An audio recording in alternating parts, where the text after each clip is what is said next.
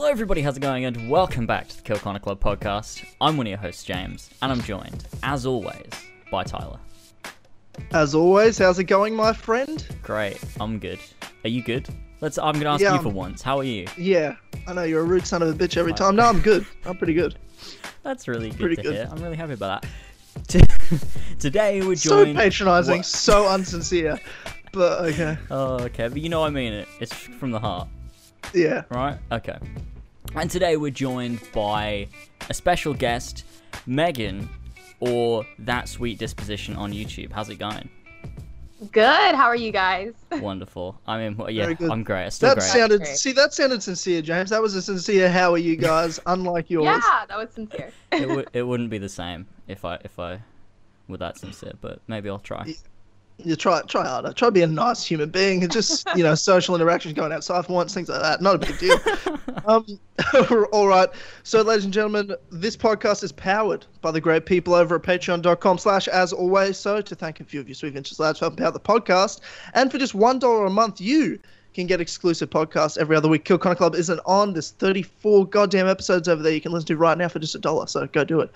So to thank a few of those sweet ventures lads, we have Ben or Moderox, King Richard III, Ballsack47, T-Man Travis, Billy the Team Dynamite Captain Robertson, Josh Devalier, Damien, Mario5380, Lumistrad, Josh Jordan, The Humble Worm, Elstico91, Emil Catborg, Austin S. Jaws, Gadead's Laser, Prudvi Mover, Shaded Rav, Julie, Adam Sundling, HBarts12, Saggy Tits, Chase the Last Medici, Ryan. Oh no, that's a failed patron. Sorry, Ryan. Joe Stewart, James and Ladd, Frankie Gaffney, Jason, Joe the Sexy Boy Smith, Brian Ford, Connor DeRose, Ginger Nut Jared, Long Eared Fox, Or George, Joshua Mora, Gene, Marcus Blackburn, Nimbus, Seth, Oscar, Ravjai, Son of a Bitch, Ogeodogo, Tyler Tranter, Brendan or BQ Overlord, and Pink Flame 313. That felt longer than normal, even though it always feels long. It did a little bit. That was. Yeah, I don't know. There's some people that are missing from that list as well. The $10 section. I swear there's someone else normally. Yeah, no, they left. They abandoned us so they can go fuck themselves. So they abandoned us. So that was whoever that was. You're dead to me, and it's all over. all right. So for people that don't know, Megan, I don't know whether it's we found you first or we kind of found a video you made. And then you found us because we didn't have you tagged or anything. So we James reposted a video that pretty much went viral. It got 250,000 views just kind of out of nowhere. One of your first videos you posted on your channel of the story. I used to be a social justice warrior, and I listened to her. I said, James, we have to get this girl on the podcast. I'd love to hear more of this story. How did you get that link and find us? Because I didn't know you could just follow those links and stuff like that. Okay, so when I first posted the video, I've been on the Twitter thing for a while now. And so what I did was I would copy and paste the title of the video. And so I would see what people were saying, which kind of sounds creepy, but I was just really intrigued, especially when it started getting a lot of views and more people were sharing it. I was like, oh, okay, I want to see what they're saying, good things, bad things. And I found you guys, and then you guys had a thread under the tweet. I forgot who tweeted it. And you guys were like, I want to get her on the podcast. And I think I responded to you guys, and I was like, hi, I'm the girl in the video. I would love to go on the podcast. And you guys are like, oh, okay, that's awesome. And then we kind of set it up and everything. So that's how I found you guys, and you guys found me. Yeah, it's funny how that works. And since then, both of us have been checking out your channel, and you've got some awesome stuff you've been working on there. And it's kind of just started the last couple of months. What made you sort of start this channel and do everything you've been doing?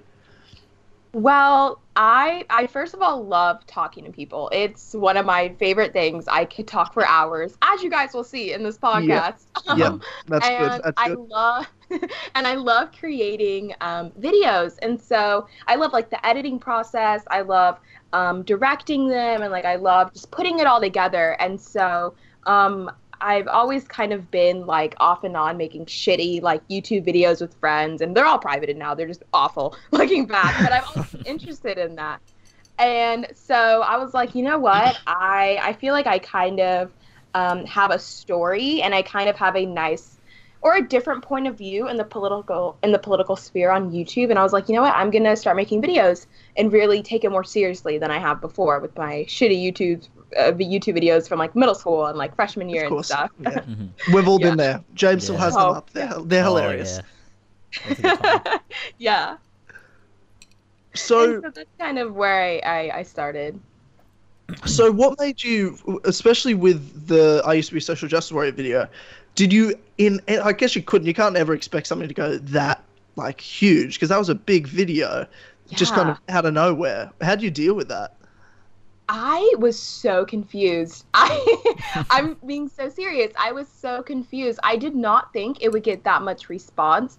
I initially wanted to post it to kind of have an introduction to my channel, because my first video was the Dallas Women's March, and I went there and I talked to a bunch of feminists, and it was all great, and like I made a bunch of jokes. Like it was just a fun video and a fun time. And so I was like, well, people don't really know who I am. They see this, they don't really know what my channel's about or, you know, what's going on. And so I was like, well, let me make a video about my political past and kind of how I've got to where I am now. Did not think that it would get that much response, but it did. Like, it still shocks me. Yeah, no, that sort of stuff's crazy. You can never expect that, because half of it's like chance with YouTube as well. Yeah. And I mean, we haven't had that many, like, I guess, political guests on, but it's something James and I have wanted to do, because we've probably about, I reckon, would it be 12 months ago now that we started talking about... Maybe a bit more, but yeah. A bit more than 12 months, 18 months ago, we started talking about politics a bit more, because, you know, this is mostly a video game sort of entertainment industry sort of podcast, but then we started... But, you know, politics is so big in video games especially, and it's the most... insanely liberal industry. Oh my god, I know. In the world. And then you've got James and I, who are, I get, well, to many, and including game developers, like alt-right racist Nazis, but you know, but we're more like, you know, centered and stuff. But there's plenty of people that do not talk to us now. That well, mostly James, because he says ridiculous shit sometimes. But you know that. But we've kind of got the niche audience now, even though plenty of people listen to us would be, you know, plenty of liberals, which is awesome. There's many people that want to listen to us talk shit as possible. But yeah, it's interesting to have an actual political guest on that, you know, might actually have interesting things to say that we can have a real discussion with, rather than some people. It's just hard to, like, James tries to engage. There's people that I'm like, okay, I don't even want to really respond to. Yeah, just kind of like shit talking, like whatever. The first one we had, who was it that said, I've got to check my privilege? Like, I don't know, we're just talking about video games or something. They're like, I just want to check my privilege. And I was like, well, okay. We didn't really say anything. We're just he was fucking joking, because I fucking laughed. You can go back and listen to the podcast, and I laugh, and you're like, okay, well, we don't need to do that. And then it wasn't until, like, a while after, and I re-listened to the podcast, I was like, and we realised what kind of person he sort of was, and I was like, oh shit, he was serious. I mean, I knew. I didn't fucking know. It was so ridiculous, though. It's such a ridiculous thing to do that I just didn't think. Like, I thought he was a sane person, but I don't know. It really threw me off. Oh god. Oh yeah, that's so embarrassing. God. Oh, I don't think he was embarrassed at all. I still don't think he would never be. But you know, that's just the industry. That's just the industry that we're in. I'd love to get more into that, but I want to know more about your story and how you went from what you call a social justice warrior to someone that's pretty, you know, fairly conservative or centered. Or I'm sure you've got plenty of issues on, you know, that you're positioned on both sides with. But I just wanted to hear more of the story, to be honest. Like, where did it all start, and like, when did you start that transition? Well, it really started with social media. Like, when I was obviously younger, elementary, middle school, I wasn't political, as most people aren't. And so I was on Twitter, I was on Tumblr, but you know, I never got my cringy social justice stuff from Tumblr. I got it from really Twitter, and that was because I was involved in the One Direction fandom back in the day. And, yeah, I was that bitch. And, it was secretly still are, just underneath everything all. Oh yeah.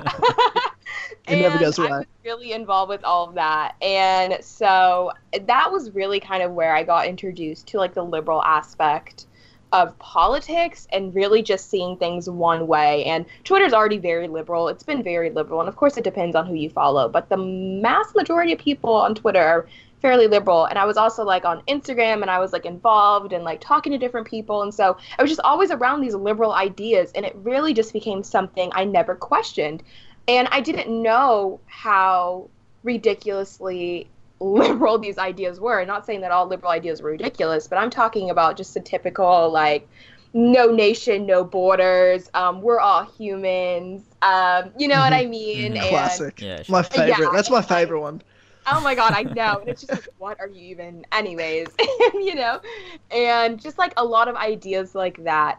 And it just, I stayed in that liberal sphere until I was probably 16 when I kind of left that fandom, and I kind of just went on the normal Twitter stuff. But I still, because I had been already so honestly indoctrinated with those ideas, I kind of just still followed similar people.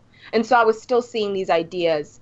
And when I was 16, I started questioning them more. I know in my video, I talked heavily, like it started from YouTube, but one of my things was I started questioning Black Lives Matter in 2016 a lot, and I didn't start liking that, but I could never speak on it because you're kind of going to get shunned, or people are going to be like, why would you say that, you know? Mm-hmm. And they're like, do you hate black people? And then I look at my skin and I look at my dad and I'm like, I don't think so. I'm pretty sure. I think, no, literally. And so stuff like that. I started questioning some stuff, but I was always scared to speak out and say something because people really do shun you. Like, it's crazy. It's ridiculous. And then in 2016, during the presidential election, kind of that time I started being introduced to different YouTubers and stuff who were more conservative or just moderate. And I was like, wow, I get it. And this is crazy because I still, of course, had, like, you know, a lot of the heavy liberal ideas. And I was starting to slowly understand. And I was like, wow, I don't feel so alone. Or these are not outrageous ideas. These are just ideas, you know, and I'm allowed to think this way, and I'm allowed to say that, you know, I'm not going to be silenced. And so it wasn't until about summer 2017, when I started talking to my friends more, and I started saying, like, hey, like, this is something I should be more open about and something I should discuss. And then in January, I made my first video. Wow. Yeah. So I find it interesting, right? Because the 2016 election, I mean, I don't live in America. James doesn't live in America, but it was huge all over the world. Like, it got me more into politics than I ever have been. I'd paid attention to it. Like, I'd always, you know, listen to some political people, but that's when I got introduced myself to the Ben Shapiros, the Stephen Crowders, and things like that. Mm-hmm. And it's so funny to think that the election between Donald Trump and Hillary Clinton, like, for God's sake, that's really spawning the next generation of people that are into politics, because it's so many people, you know, took that and started to run with it. I met so many people on both sides, especially at the time I was at university at the time of the election. And so many people came out of that, you know.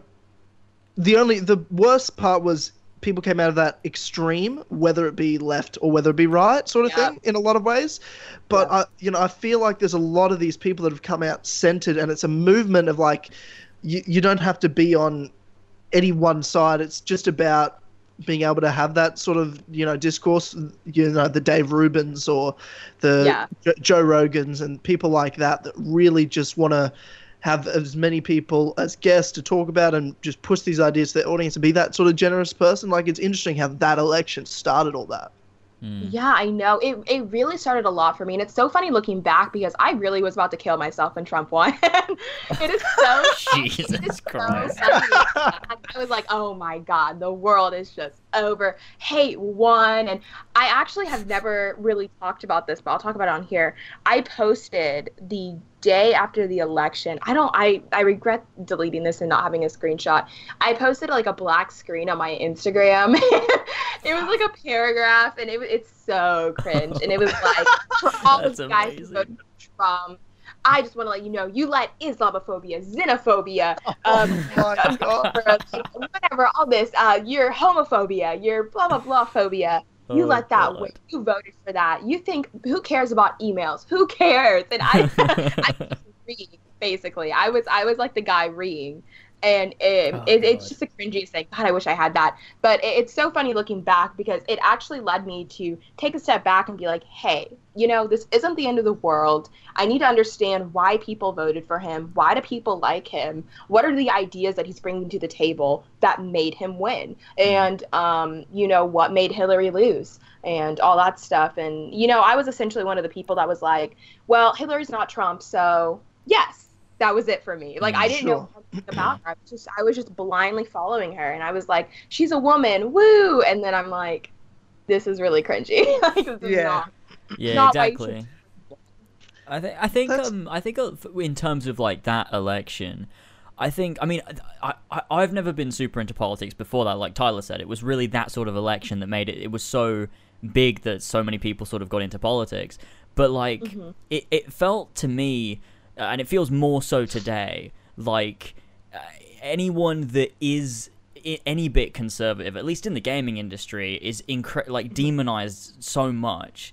And it's like, it's almost like good and evil in a sense. It's like, if you're liberal, you're the good guy. If you're conservative, you're the bad guy. And I feel like a lot of people are indoctrinated into that. And I feel like I was like that for a while. Like, I mean, I've never been extreme either way, really. I mean, at least I don't think so. But I was a very liberal person until, I don't know, I became a lot more conservative over the past few years. And I mean, that's just from listening to people like Ben Shapiro, when I'm just like, actually, I really do agree with what he's saying. It makes a lot of sense, and I do agree with that. Like, what I thought before really is a bit, like, I don't know, it just doesn't sit, it's not logical to me. And so I did change my opinions on certain things. And I mean, for that, a lot of people have, you know, taken to, obviously, you know, we'll call you a Nazi, but you know, that's I think that's the thing that's happened to a lot of people, is sort of changing your opinion and things like that. I think we've probably done that for a few people on the podcast as well that listen to us talk about things. Which is interesting. That's awesome, though. I see people need to be exposed to different ideas. You cannot live in this bubble, and there is such thing as a conservative bubble. And being around too many conservative ideas, and being around too many liberal ideas. I mean, I started doing that with conservative stuff. I started getting freaked out. I realized, I checked myself. I'm like, oh, dude, you maybe need to just be a bit relaxed and just be okay to kind of bend a bit on your ideas. Yeah, see, I have to regularly do that because I follow a lot of conservative people, and not because I only listen to them, but it just so happens to be that way. And I was like, you know what, I need to take a step back, and sometimes I'll look at an issue and I'm like, well, what does the liberal side say about this? What is the liberal perspective on this? And I'm like, okay, now I have both. Let me form my opinion.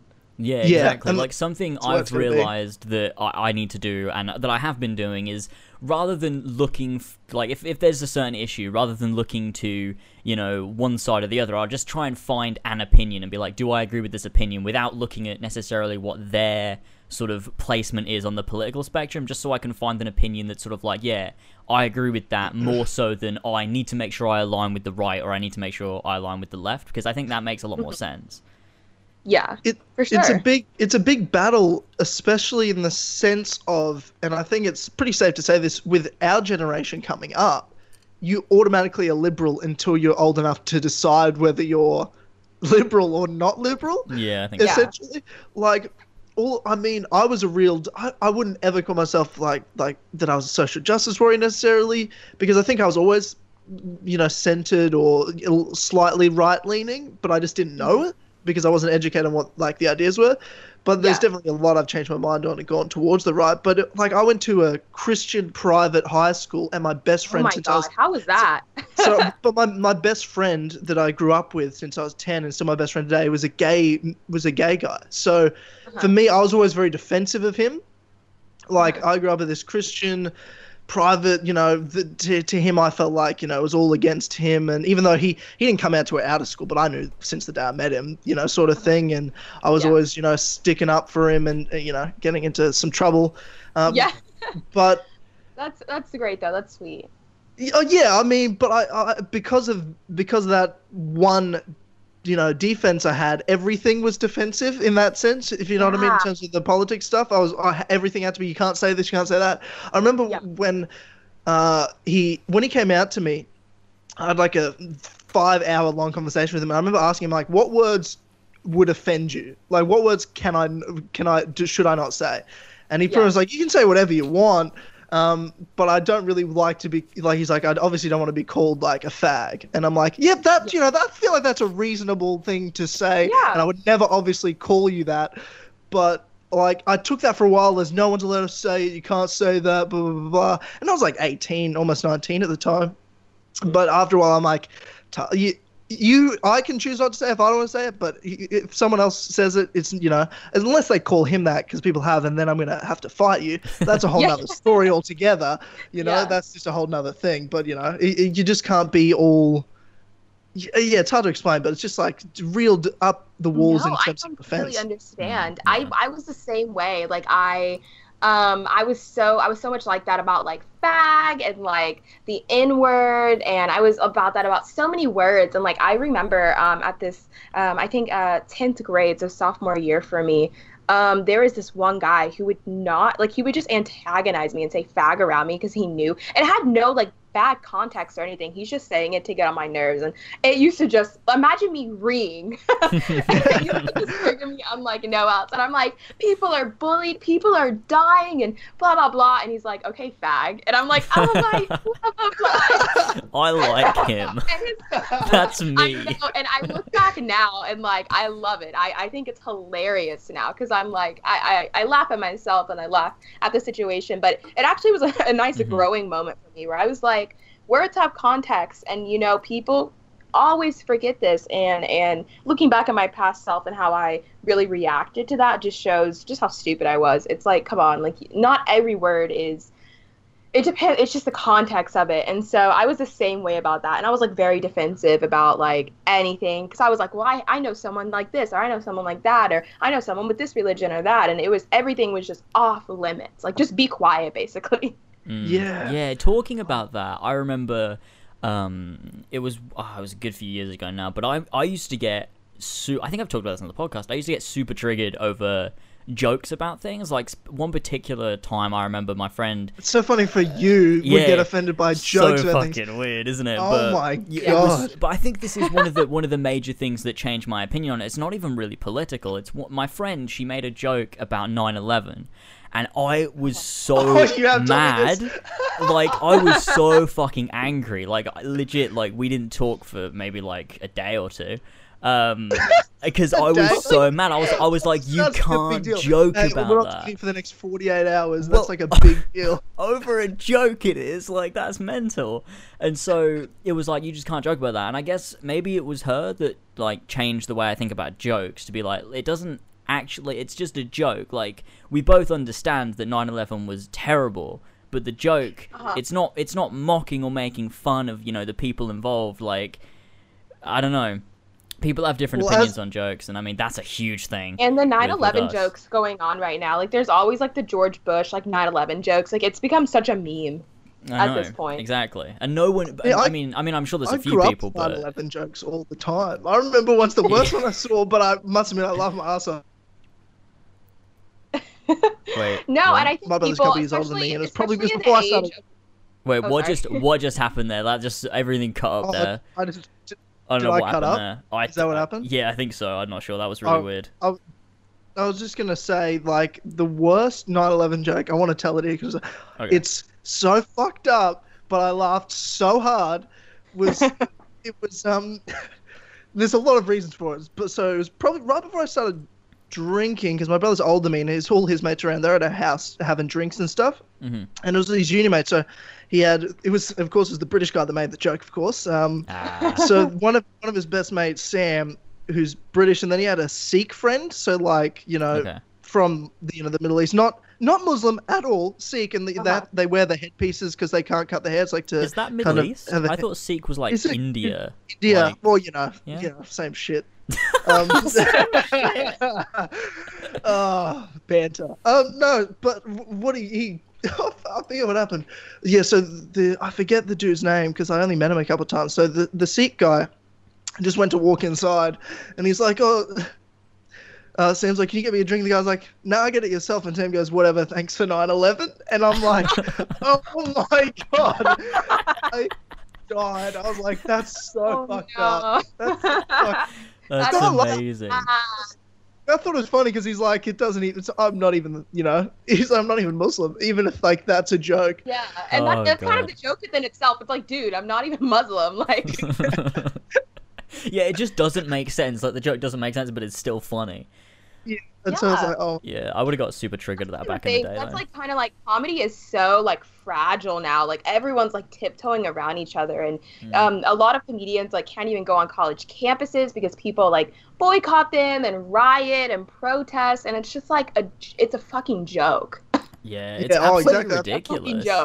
It's ridiculous. The only comedian I know that goes to college campuses is like Chris D'Elia, and that's just because girls love him so much. Other than that, I don't know any comedians that'll do stand up at colleges. There was actually what's his name? Hassan. Do you guys know who I'm talking about? He is. I'm not sure. I think he's Pakistani. His name's Hassan. He has. God, he's on. Gosh, what is he on? I think he works with Trevor Noah. I don't know. He works. What's his last name? Let me. Can I look it up? Yeah, go for it. I'm trying to find. I'm just typing in Hassan. There's a million of them, so it could be any of them. There's a lot of Hassan. Nope, not Hassan Whiteside. He plays for Miami Heat. That's not the right Hassan. Hassan is also the president of the Islamic Republic. No, wait. Yeah, he works for The Daily Show. Hassan Minhaj, Minhaj. Oh, you see him. Let me. Yes, no, I know. Yeah. I know of him. Yeah. Yeah. So I think he's funny, but he actually he came to speak at my a local university here, University of Texas at Dallas, and he's one of the first comedians I've seen like on campus. I'm like, wow, like can only liberal comedians come on campus now? Correct. Or can conservative speakers not? Or conservative comedians not? I mean, I don't think any comedian can mostly, like, because I wouldn't call, like, I'm a massive, massive comedy fan. And you wouldn't find a Tom Segura, a Bert Kreischer, a Joe Rogan. I wouldn't call any of them conservative. But I promise you, none of them will ever go. Yeah, none of them would ever go on a college campus, ever. And plus, too famous for it anyway, but they would never do it anyway. You know what I mean? Like... Well, especially Joe Rogan, definitely too famous for college campuses. Yeah. He'd get mauled. And then he'd beat the fuck out of all of them. It'd be like 50 social justice warriors charging him, and he would just turning sidekick the fuck out of all of them. He'd fuck up 50 like social justice warriors. Oh, absolutely. Absolutely. That'd be amazing. You guys are fucking pussies. And you would like go in on them, but yeah, I think anyone who isn't really, I guess I should rechange the wording, not specifically conservative, but anyone who just does not really have like total liberal ideas, because I know his jokes just consisted of making fun of, basically his jokes were just conservative, like making fun of conservative people, because I had friends who were showing me their video clips and everything, and I was listening to what he was saying, and I was like, damn, is this what comedians on colleges campuses are like now? Like, is that it? Yeah, that's the thing, though, isn't it? It's super relatable, because everyone in college is like, oh, my God, I hate conservatives, too. Wow, that's funny. Like, that's so funny. And you're like, damn, so what if we have someone here to talk about how much we hate liberal?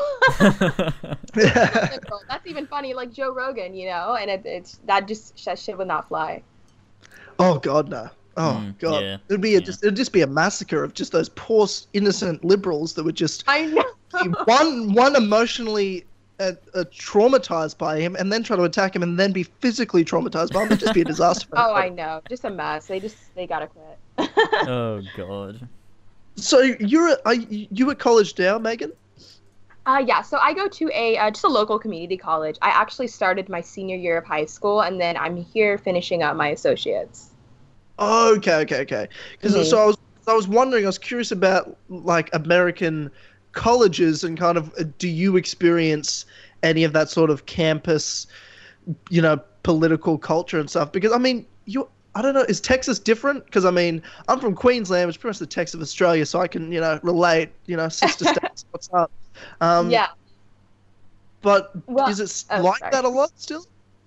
I don't really have like the university, like it's nothing like UC Berkeley, or it's nothing like how UT Austin is. They're both very liberal, very psycho.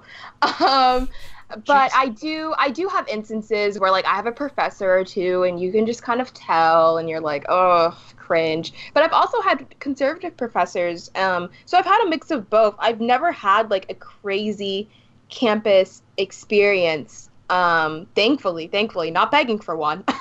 Yeah. But as I've actually started meeting a couple more conservative people on my campus, and the more I talk to them, the more I'm like, wait, this campus is a little bit more liberal than I originally thought. So it's definitely not bad or anything that's intolerable, but it's definitely there. Yeah, okay. Yeah, that's it. I feel like Australia is very similar to the US, and except I feel like in a lot of ways socially we're just in like a 2-year delay. Or like 3-year delay. So like when I started hearing about the college campus stuff, and I started university around then, and I was like, shit, what is that going to be? What it's like for me when I go to university? Yeah. And especially because I moved from Queensland to Melbourne, and Melbourne's the most liberal city in the country. So I was like, I don't know how this is going to go. And I, and it wasn't like that at all. No one talked to me about politics or anything. It was just, university.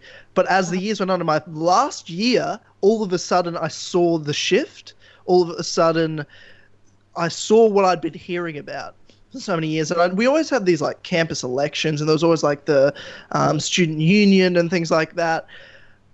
But it never really was a big deal. Even when the elections were on, there were people there that would try to talk to you just to get a vote, but that was it. They just try to talk to you. They wouldn't be, like, angry with each other or anything, with the different, like, political groups, parties, I don't know what to call them. And the craziest part was, I've told James this, but in my last year, it just went weird. Like, I was seeing arguments every day between the people in, like, whether it was, like, the red shirt or the green shirt about, like, the political parties. And I was like, well, I wonder, like, is it the Liberals and Conservatives, like, what are these parties? And I went and looked, and they're both socialist and liberal, and well, that's kind of an oxymoron, isn't it? They're both socialists, yeah, and I'm like, why are you fighting with each other? And I started hearing stories, because I had a friend that was, like, a part of it. She was, I forget, it was like the head of like women's something or other in it. And, I mean, I wasn't like good friends with her, but she was, she was always nice. And most people didn't try to talk to me about this sort of shit, which I was happy about, thankfully. But I just went up to her and just thought someone I could ask. I'm like, so what are these parties like? What's the difference? Why are you guys like arguing? And she goes, oh, well, like, see, they're mad at us because they don't feel like we're doing enough because we were in charge the last 2 years for, like, Black Lives Matter, all this sort of stuff. I'm like, oh, okay, why? Why is that? Oh, well, the head of our group, like the president of our party, is black, and she didn't go to a Black Lives Matter rally, so they're calling her racist, all this sort of stuff. I'm like, oh, sick. Oh, sick. That's cool. Yeah, I'm like, that's really great. Yeah. So I was like, oh, that's amazing. Awesome. So that makes a lot of sense. And she goes, yeah, it doesn't make any sense. I'm like, you're right, it doesn't. But that's classic liberals, I guess. And then I fuck off. No, literally, though. Like, I hear so much stuff where, like, and I've even experienced this. People call me racist. And I'm like, oh, my, because I don't support, like, Black Lives Matter, the movement. Obviously, Black Lives Matter. And it's like, people cannot, like, tell the difference between the two. And it's so crazy how, like, it's just thrown around. Like, if you just don't support the movement as a whole, you're just immediately called racist, and they will call, like, anyone that. Like, it literally does not matter to them. And they'll call black people racist because they won't support Black Lives Matter. And it's like, well, maybe they don't think that's the best thing, the best option. What are you talking about? Are you serious? No, it's the greatest option, and I feel offended suggesting this as a white straight man. I just like to acknowledge first of all. My... Okay, you cut out again. I need to know that out there before I even start talking about. Oh, damn it! I keep cutting out. That delay. Oh, that was beautiful. It's alright. I was just saying, before we even talk about this, I need to check my privilege. I just want to acknowledge that, and then we'll be all good. I'm proud of you. That's good. Wow, thank you so much. That really just means a lot. Since you're in the presence of a minority, I'm so glad you're able to honestly just bow down and acknowledge your privilege. Yeah, no, I am, and I apologize for my forefathers that were definitely, bad people, I guess. I'm pretty sure they were all Irish and convicts and also slaves, but no big deal. But I'm white, so it doesn't count. Does not count. Oh my god, it's just a mess. Like, what? And it's just so funny to laugh at. It's like, I can't take this shit seriously. Like, if people like I had a friend who asked my other friend literally a couple of days ago, and he kind of asked my friend on the phone, and he goes, "Is Megan all right?" Oh my god! Like, oh, no. And my friend's like, no. And my friend doesn't really know anything about politics, like is not even involved in this like whole political thing, and doesn't even know like really the alt-right. And she was like, no, like I know she's not alt-right. And he was like, oh, like I see some of her stuff on Twitter and everything, and like I don't know. And I'm like, how is like what I'm even saying alt-right? Like I just shitpost honestly and respond to stupid people.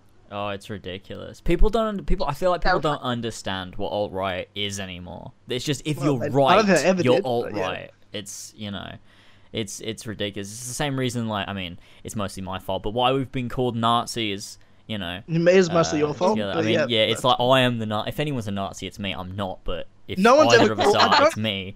I don't think anyone's ever called me that, but yeah. Look, I feel like someone has. I feel like someone out there has at least once. Secretly. They're like, Tyler's a Nazi. For sure. And everyone's like, no, it's his friend. And they're like, fair enough. That makes sense. No, it's his friend. That's... as far as we know, it's just James and his friends. Oh, they're bad. They're bad. Well, I'm glad that I have the name. I'm the leader of our little cult. The leader. Oh, you're 5'4". Shut the fuck up. Oh god. Oh, but talking about you were talking about sort of college campuses and the mentality of that. I think in England it's different. A lot of people are actually conservative because you have the two parties, like the main ones of like Tory and Labour. And I mean it changed a little bit with this recent election, but pretty much everyone you meet is going to vote for the Tories. And I mean a lot of younger people, I mean it's sort of coming over here that in universities and stuff you get like sort of that mentality of like, oh, I want to vote for Labour because, you know, they're for the poor people, and but really all they want to do is take money away from the rich people and that sort of thing. Yeah. And that's what was going on with this recent election that happened in the UK. But most people, like if you talk to, I mean, any normal person, most people are conservative. That's why when the election happened, the Tories won again, like they do every single year. It's very rare that, you know, someone Labour wins, and when they do, it's someone like Tony Blair who, you know, did a lot of bad things. But that's I don't know whether it's going to shift and whether it's going to change to, you know, be a lot more liberal like it is over in the US. But I mean here it's very, I feel like everyone's very level-headed, at least normal people are, but I don't know what it's like. No, that's good. Be so glad that it's not like crazy over there or anything. Literally you're very lucky, because here it depends of course on where you live. Like Texas is a red state, so it's a Republican, more conservative. That's mainly because of the rural areas. However, there are people in the major cities that are conservative, but mainly the cities, like main cities, Dallas, Houston, Austin are all blue and very liberal. I knew Austin was, but I wasn't sure about like Houston and Dallas if they were liberal as well. Houston for sure. Houston, University of Houston, still very liberal. A lot of universities in Texas are liberal. I would say the only ones that aren't are Texas Tech and Texas A&M, and maybe SMU, Southern Methodist University, which is my dream university. And I would say maybe one or two others that aren't really entirely liberal, but the other ones like University of North Texas, UT Austin, and then University of Houston, those are pretty liberal. Like you're gonna see a lot of inherently liberal ideas and like not really room for anyone else to speak. I mean, I'm interested to know, to be honest, like what is it that causes universities to be so political and so like liberally political? Like why is it in universities? James, I'll give you the answer to this very quickly. Okay. James, have you heard the sayings, those who can't do teach? Sure.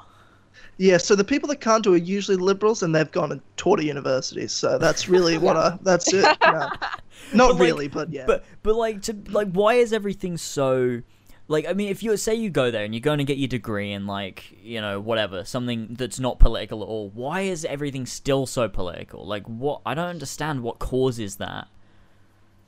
It's really just, I think, the students. And then there's teachers. Like, there's this one really liberal professor at my college, and I see him around everywhere. And, like, he was one of the key speakers at the walkout for the guns. Like, the march. It wasn't even a march. It was just a fucking walkout. Only, like, less than 30 people showed up.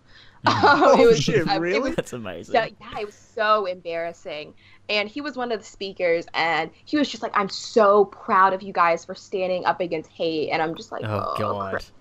Like, that's, cringe. I'm just like, anyways. I think he honestly does. He teaches some, like, really liberal thing. But I think it's some of the professors. I don't think all of them push it, but I think the ones that do push it hard.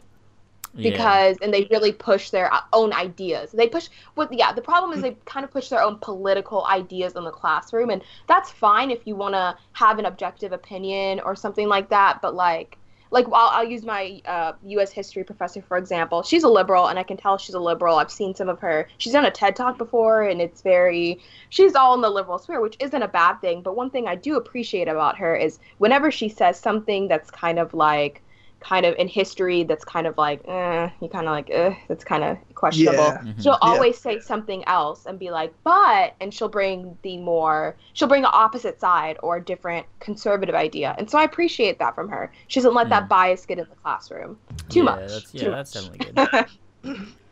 Yeah, I was lucky. I never saw in classes, at least, there was never like, because I found it actually really interesting, because I was watching your video yesterday. You were interviewing, was it your college or was it another university, like these three conservative guys? Oh, yeah. So that was another local university. That was the University of North Texas. I think it's literally one of the most liberal universities in Texas. If it's not number one, it's number two. But and those are some guys from Turning Point USA. And they were kind of telling me about their experience on campus. And the reason I had to go there was because I had friends, my own friends, tell me that there is a white supremacist group on campus, and it's full of all these Nazi ideas. And I was like, well, what group is it? Can you tell me? And nobody was able to tell me since the beginning of the fall semester, so around August, September. And then finally, I had a friend about 2 months ago mentioned to me the same thing, and I'm like, well, what's the name of the group, please? I've been hearing this. And she's like, oh, it's Turning Point USA. And I'm like, what the hell are you talking about? That was part of the organization. How is that white supremacist ideas? What are these Nazi ideas that are being promoted in the group? And she was like, oh, I don't know, like, so-and-so told me. And I'm like, oh my God, you guys don't have a fucking brain. And so I got into contact with the group over there, and I was like, I need to talk to you guys. Like, I really want to know what the hell is going on over there. And I feel like a lot of people in the political sphere on YouTube only know about, like, UT Austin, or they know about Texas State. Oh my God, I forgot Texas State. That's where they had the paper that was like, your white DNA is an abomination. Oh, and, yeah. I mean, they're not wrong. They're not wrong. It's definitely paper. True. Oh my God. And so I was like, I feel like this is not getting enough attention. I would love to talk to you guys and give you guys a space to talk about your experience. And so I set it up, and we had a great conversation. Great guys, very genuine, and they just want to learn. That's it. And it's hard for them to even speak on campus about their political views. Yeah. Well, yeah. I did find it interesting. There was one dude who was talking about, like, the topics. He was getting biased topics, and he had to write, like, an opposite sort of paper just because he's like, he didn't believe it. He couldn't write for, like, a perspective of, like, this communist success that was clearly bad. Another thing is that main dude for sure needs to lose that shark tooth necklace, of course, but of course you do. But other than that... oh, my gosh, Devin. Other than that... Yeah, he was telling me about that before we started filming, and I was like, dude, what the fuck is going on over here? Why the hell are you guys not saying anything? And, like, we're kind of, you know, we're scared to speak out, and the other guys are, like, in the film group, and obviously film is very liberal as it is, and so they were like, we can't even, and they basically have been blacklisted because people know about their views, they're very open about them, and now they're facing the consequence of getting blacklisted. And so it just sucks. I'm like, it really shouldn't be that fucking deep. Like, their political views are not, they're more libertarian, like, they're not even like you know, they're not even these crazy Nazi ideas, whatever the fuck they think over there. They're literally psychotic. Yeah. But it's so sad. It's really so sad. But I love talking to them, and I want to go talk to other people at universities in the area as well, because it's so interesting, and they're scared to talk. Yeah, for sure. I mean, I think, like, something that I was talking about in my group chat the other day was the it's like the way that people view, you know, sort of both sides of something is, especially in the gaming industry, like something that we've noticed. I mean, I don't think I even knew, like, necessarily which side I was on until we started really talking about politics. I'm like, okay, I guess this is where I am. But, like, I would just give my opinions on things without, like, I didn't realize how sort of toxic the industry we were in was, where you had to be liberal, you had to have these ideas, otherwise you can't be involved. And I didn't realize that, so I would just give my ideas on things and my opinions on things, and it'd be like, that was it, that's my opinion, we'll move on. It's not really part of what I do. It's not part of the industry we work in. Like, it doesn't matter. It's just we give our opinions. That's it. But I didn't realize how political it was until we started talking about it. And I think by that point, when I realized, oh, I am actually more conservative than most people, like, it was already too late. Like, they already knew my opinions, and they're like, oh, well, he's the Nazi. We don't want anything to do with him. Oh, I mean, fair enough. There were some things I did were probably bad. You know, I did take jokes too far. I went through a bit of an edgy phase a couple of years ago. Oh, God. That was, it's my, I regret it. It was bad, but...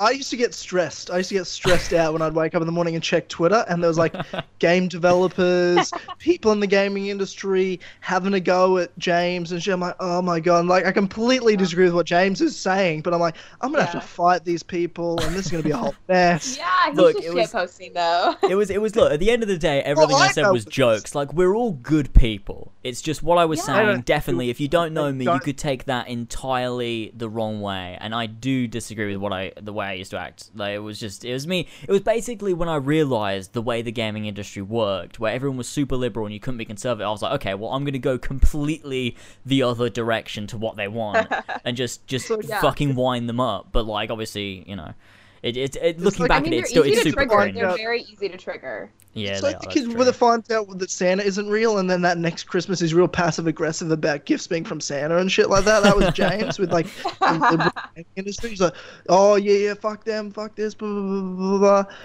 Yeah, that wasn't yeah, the worst part was with the excessive use of the N-word, but oh my God. You know, like, that's... Yeah. This is the thing, like, I used to have to say that, like, he's racist. I'm like, he's not, you don't know him. I'm telling you right now, he doesn't have a racist bone in his body. He's just a fucking idiot.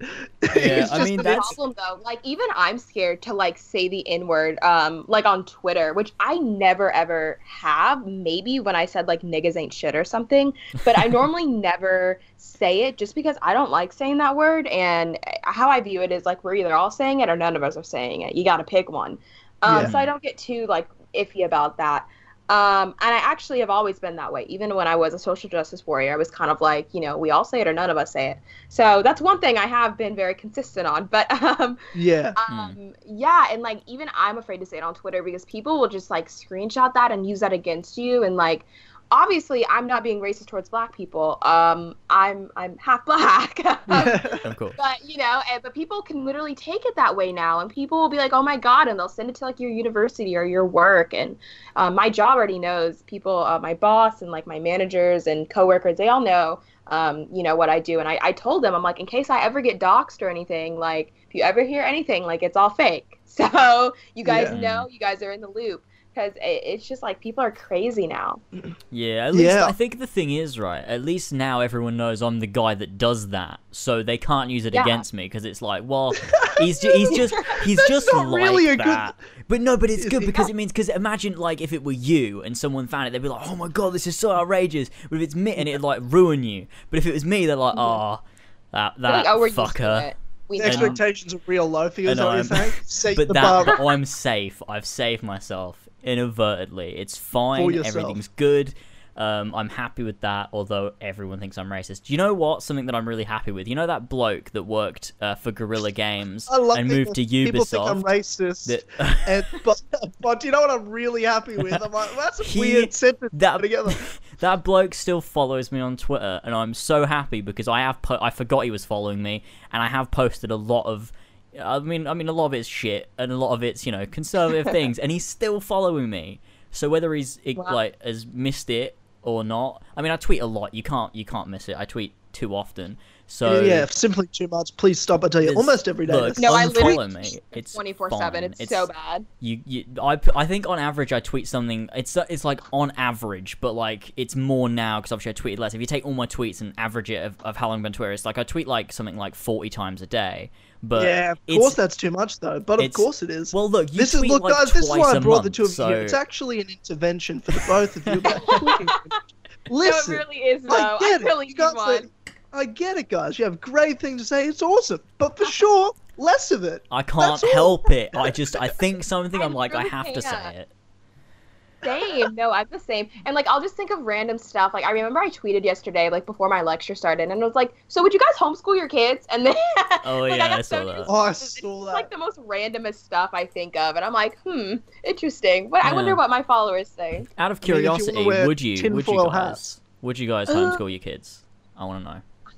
I don't know. I'm actually like thinking about this. I don't know. Absolutely not. Like I don't want to fuck up my kid socially. Yeah. Like my kid should have to deal with hard shit. They're gonna have to deal with hard shit. Yeah. Just figure it out. We all have to figure it out. Like I went to like 4 public schools and then went to a private high school. Like you just figure it out. You just have to deal with it.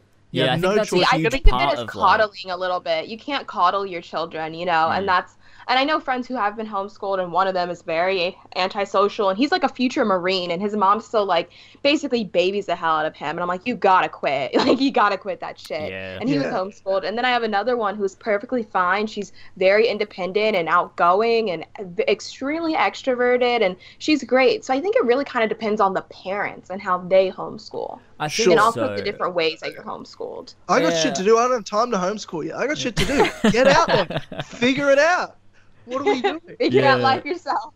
Yeah. I think like with school, like I mean I was a super sensitive kid. Like I said, like I got offended at 9/11 jokes, but other things is like I got super upset. Like if anyone was trying to have a bit of banter with me, like, you know, have a bit of fun, I would get so upset about it. And I'm like, no, they're being mean to me.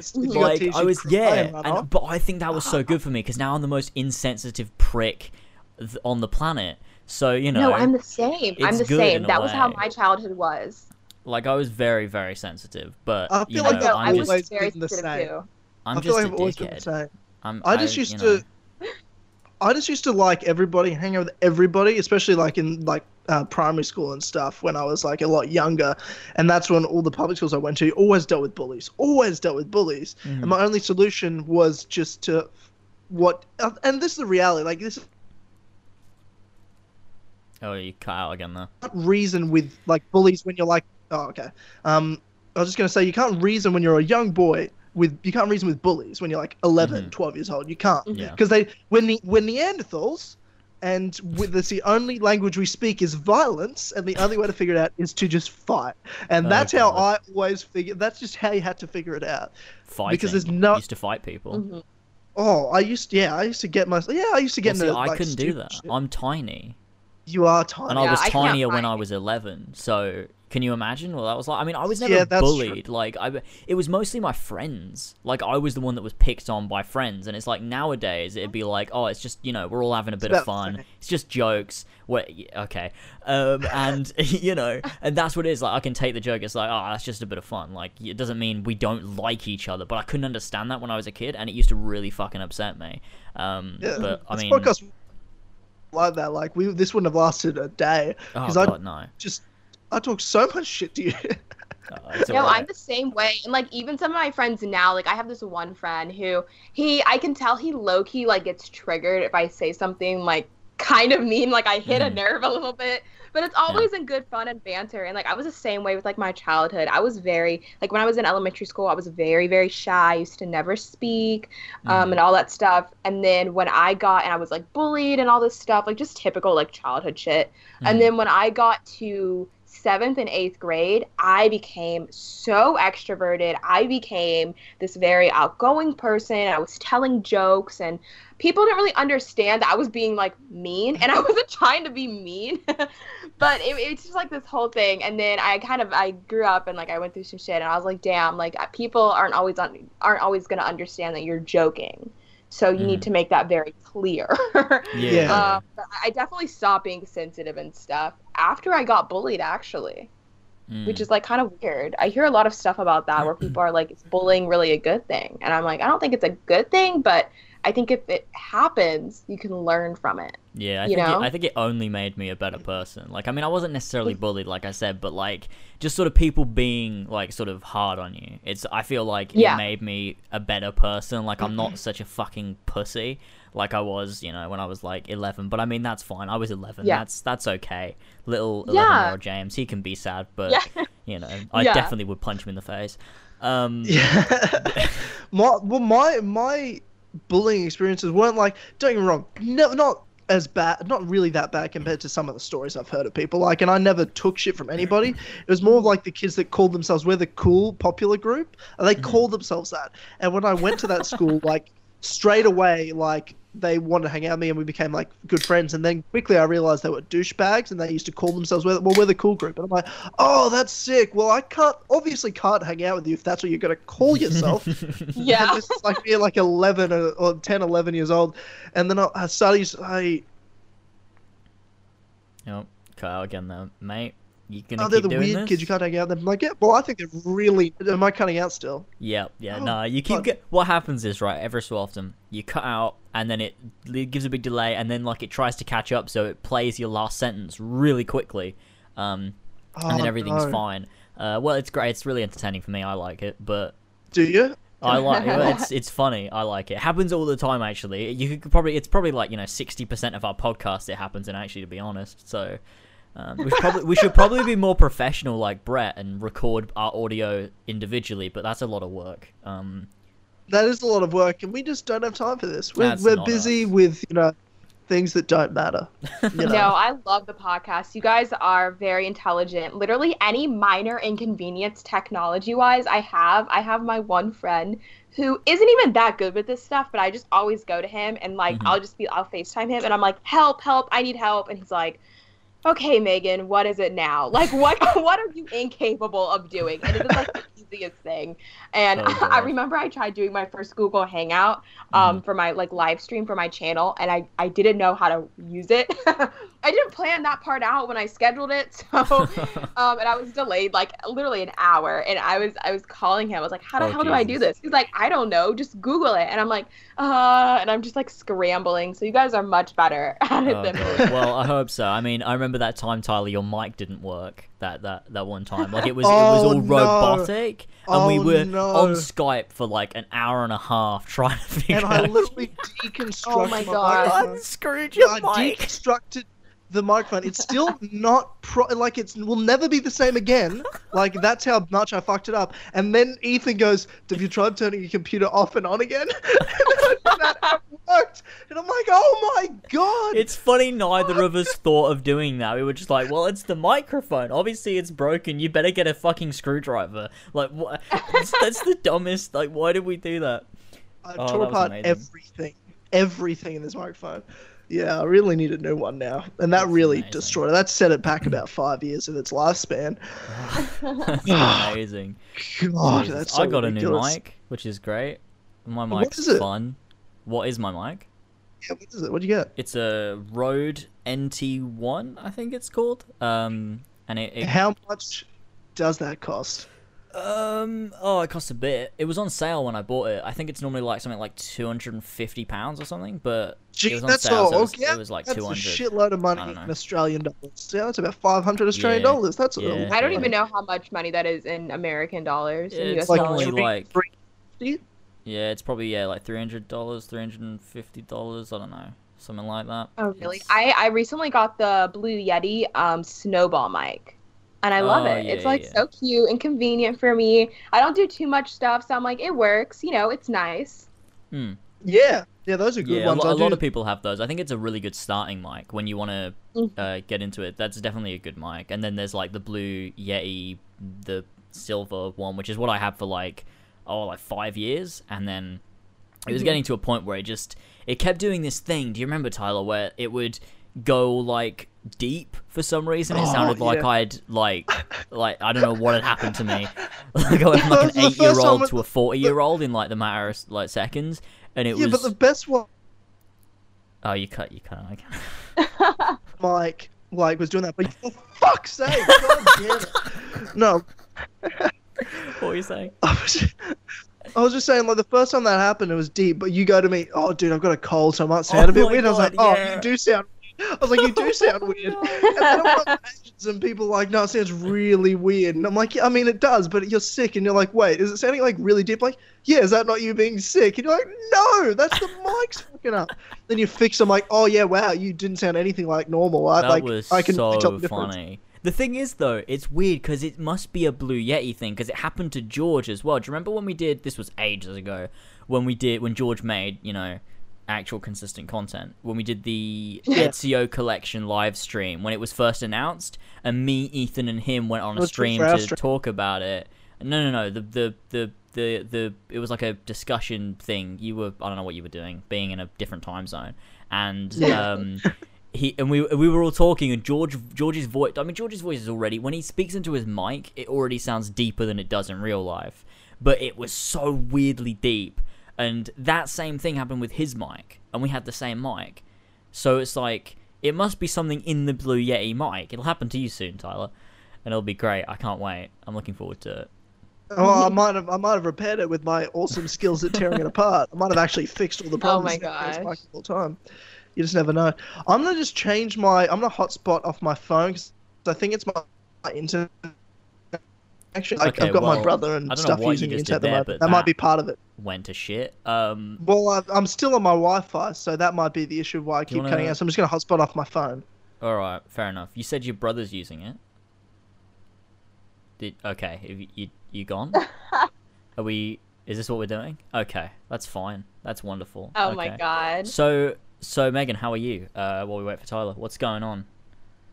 I am doing good. Can you hear me? Oh, and he's back. Okay. Oh, he's back. Sorry. I cut out because I was just changing to hotspotting off my phone. So you okay? Tyler, this is terrible. I'm very upset. Oh my god! Did it still cut out? I'm hotspotting off my phone. That should be way better connection. Do you know what it is? It's probably something else. I don't know. Is it? That's crazy that you live somewhere where hotspotting off your phone is faster than your internet. I know, right? For me, it lags even worse. That's horrible. I can't imagine living in that awful country. That's terrible. See, that's why I'm never coming to Australia. You have to come here. Oh my gosh, I want to go to Australia. I want to travel so much. Like, there's so many different places I want to go, and I've even been on a plane. I'll travel everywhere except Australia. That place can stay away from me. They've got spiders and bad internet, and I don't want anything to do with it. Oh my god, yeah, you guys have like really big spiders there. I always see pictures. Yep. Yeah, see, they're not disgusting. That bad, and most of the pictures are fake. You can't listen to an Australian for his opinion on the stuff that's in Australia because you're used to it. I know. Oh my god. That's horrible. Ugh. I don't understand. This is what I've never understood about James, right? Is he talks about spiders all the time, and I'm like, dude, I'd be afraid of snakes if I were you. That's a fair fear. Like, it's not. It's a phobia. It doesn't make sense. They're big and horrible and disgusting. They have simply too many legs and too many eyes. They don't need all of those. Stop it. Yeah. Ugh. They make me. Ugh. Like ants. Ants have too many legs too. What are they doing? You need 2 legs. You need 2 fucking legs. Stop it. Why'd you have 8? That's unnecessary. That's 4 legs. Fucking idiot.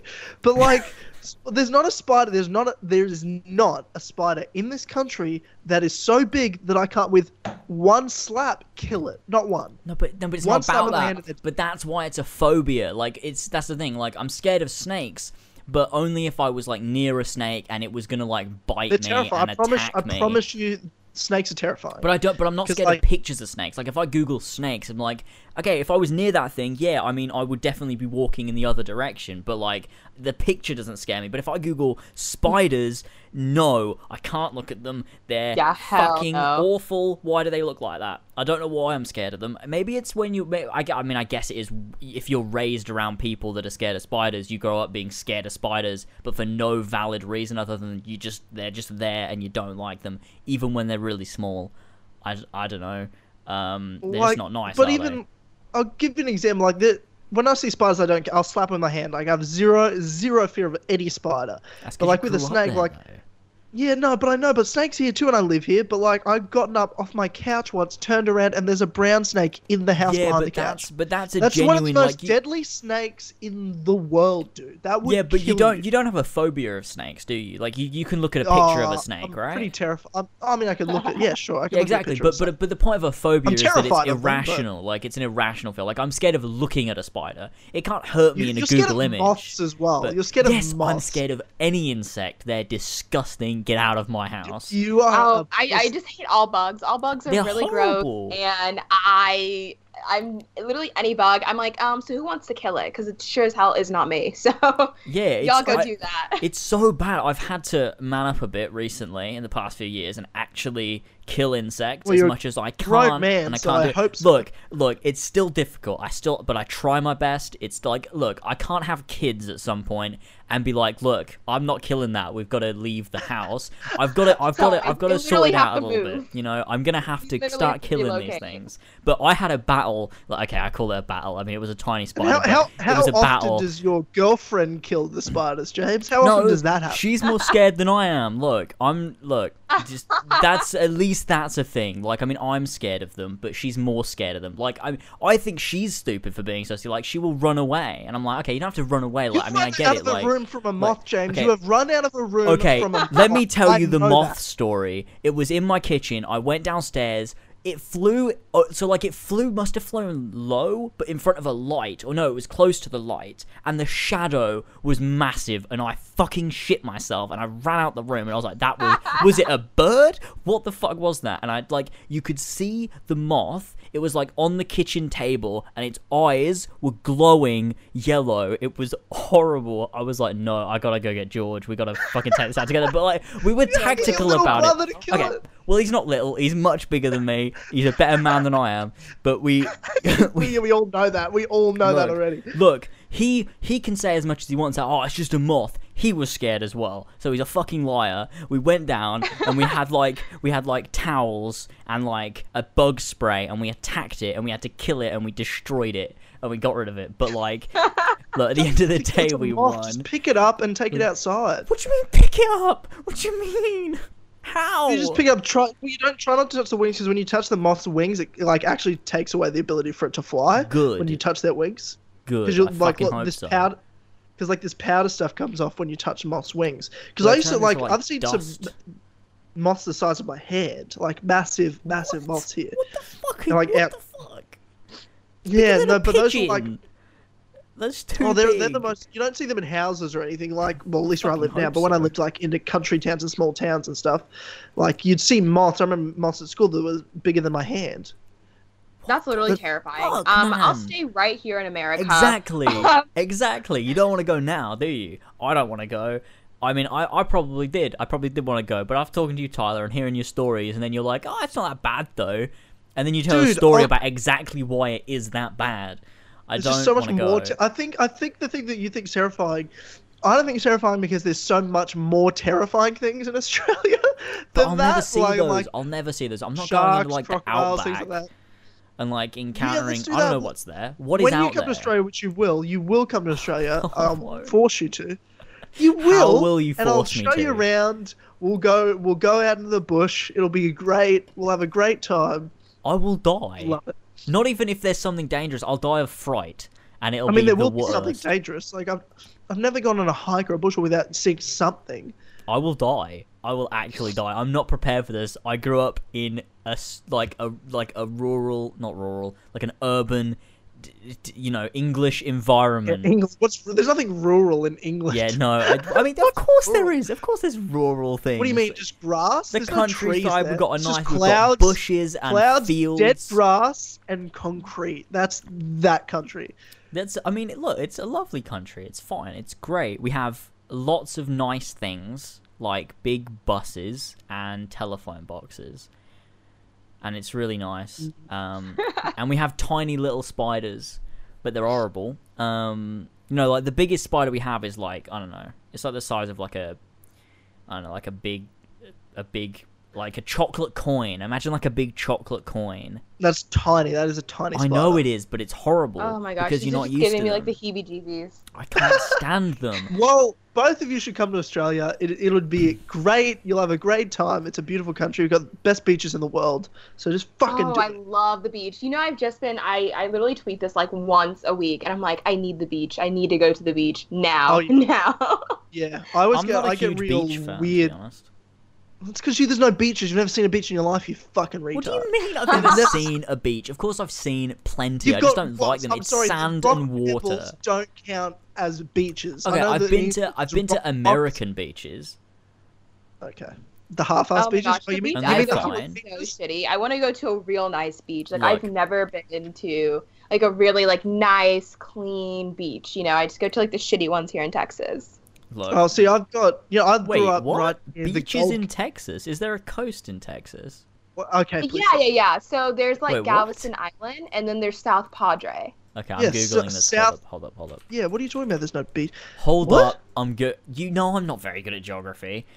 You know, I didn't even know the seasons were different for the Southern Hemisphere, so, you know... Yeah, I know. That. Oh, yeah, I remember. I always forget that.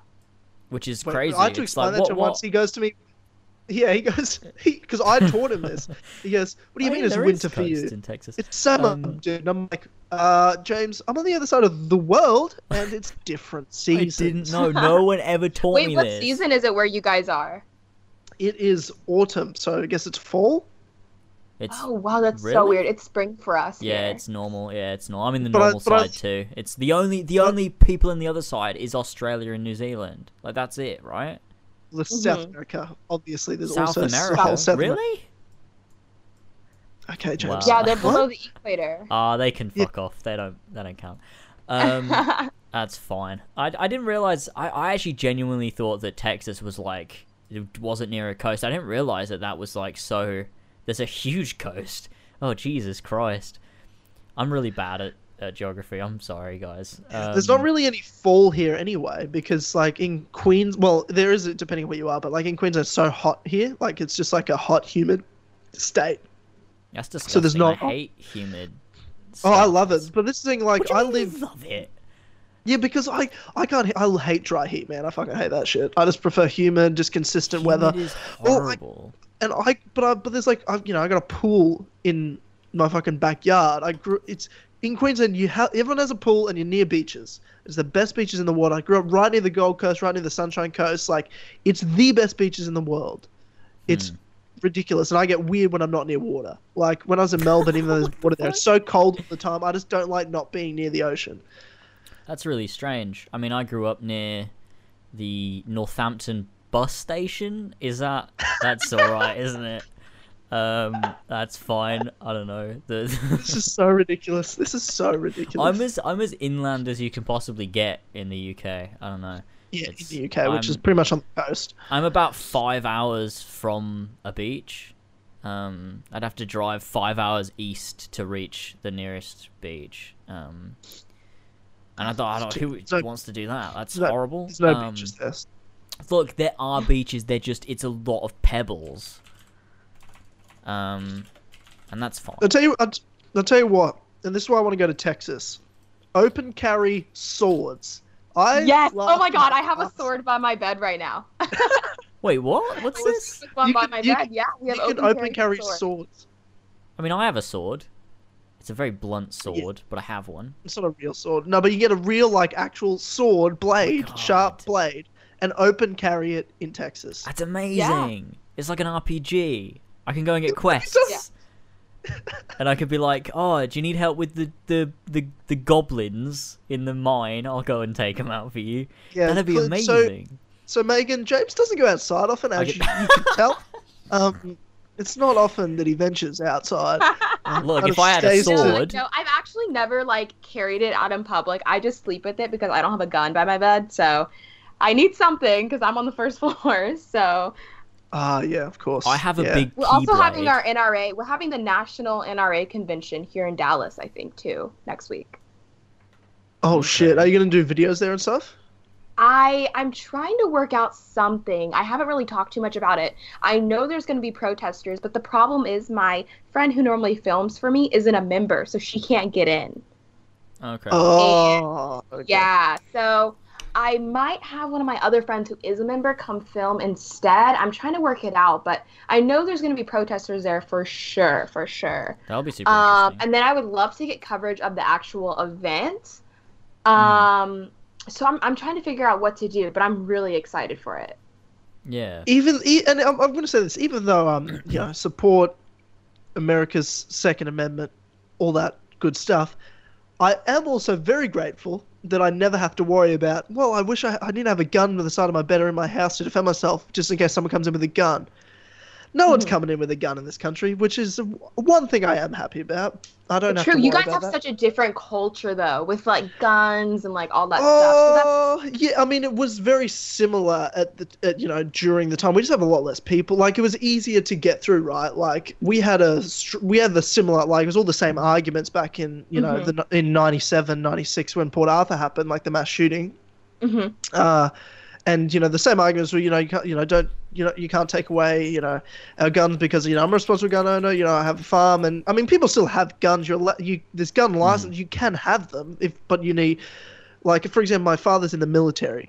We still don't have any guns in our house. Like, everything's at the base. Wow. You know what I mean? Like, it's all there. And when it comes to like gun licensing and hunting, you have to be registered, and you have to renew it every, it's I mean, they're super strict with it.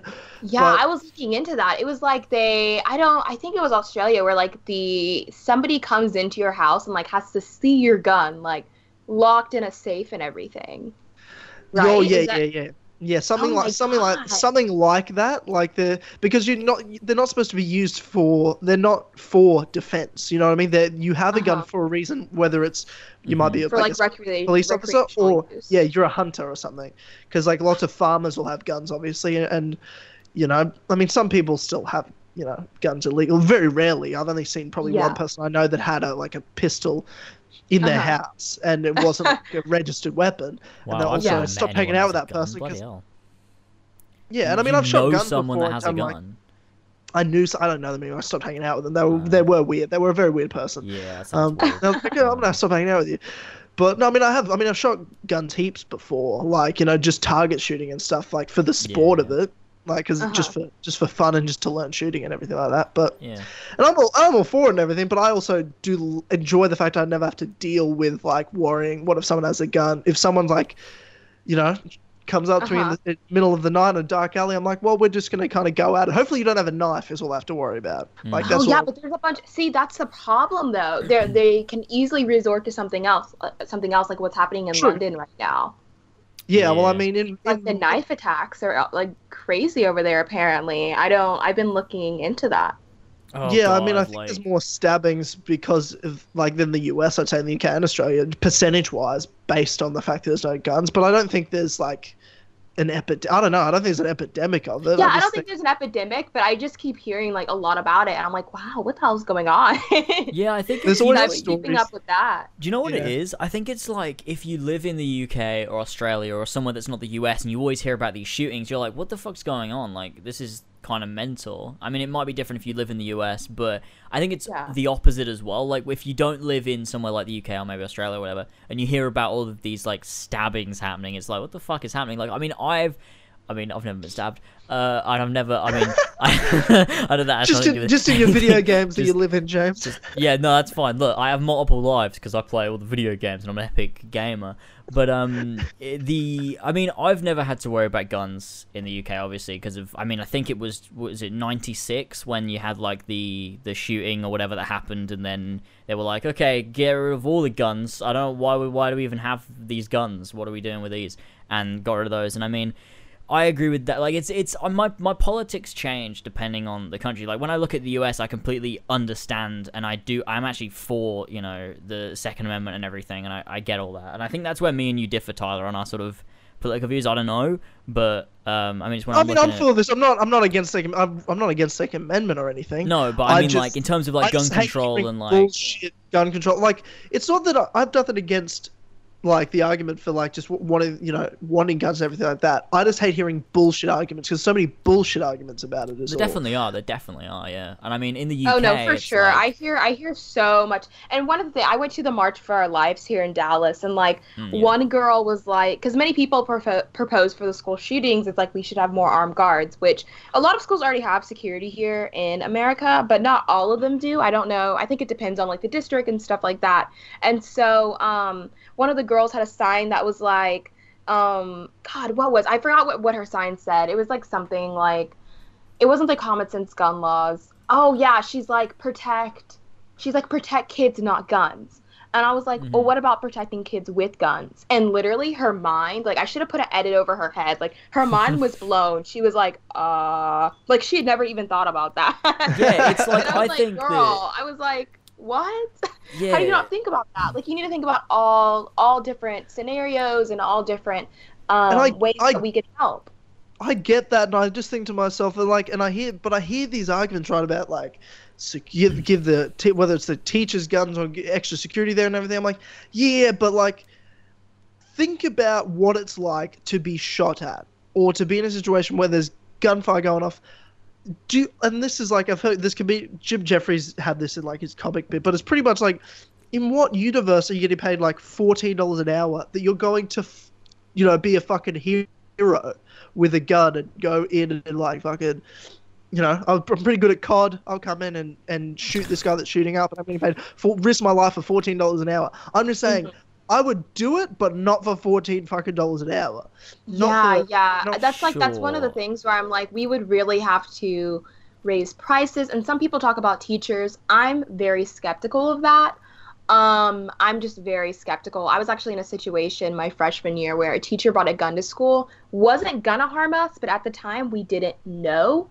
And I keep thinking to, like, the teachers I had in that school at the time, and I'm like, if any of them were licensed to carry and stuff, I mean, if they had a gun on them and they were permitted to and they could defend us, I'm all for that if it came to that. But then I look at them and I'm like, wow, you guys are really stupid. Like, yeah, I know. I really want you to, you know, like, I don't know. So I'm very iffy on that person. Yeah, I think the way I look at it is that, with the situation in America, the way that things are now, like with all of these shootings and guns and stuff, I mean, it's more, if you're gonna have all this security and if you want to arm teachers, it's like, I mean, we might as well try it. It's better than not trying it. I mean, like, at this point, like, immediately, I mean, if you want to get gun control, if you want to do this, even if that's something that we wanted to happen, it's not going to happen now. So, like, let's just deal with what's happening now. Like, what's the best thing we can do right now? And let's deal later with, okay, so now how do we deal with guns? How do we deal with this? Like, shall we change the way that laws work? You know,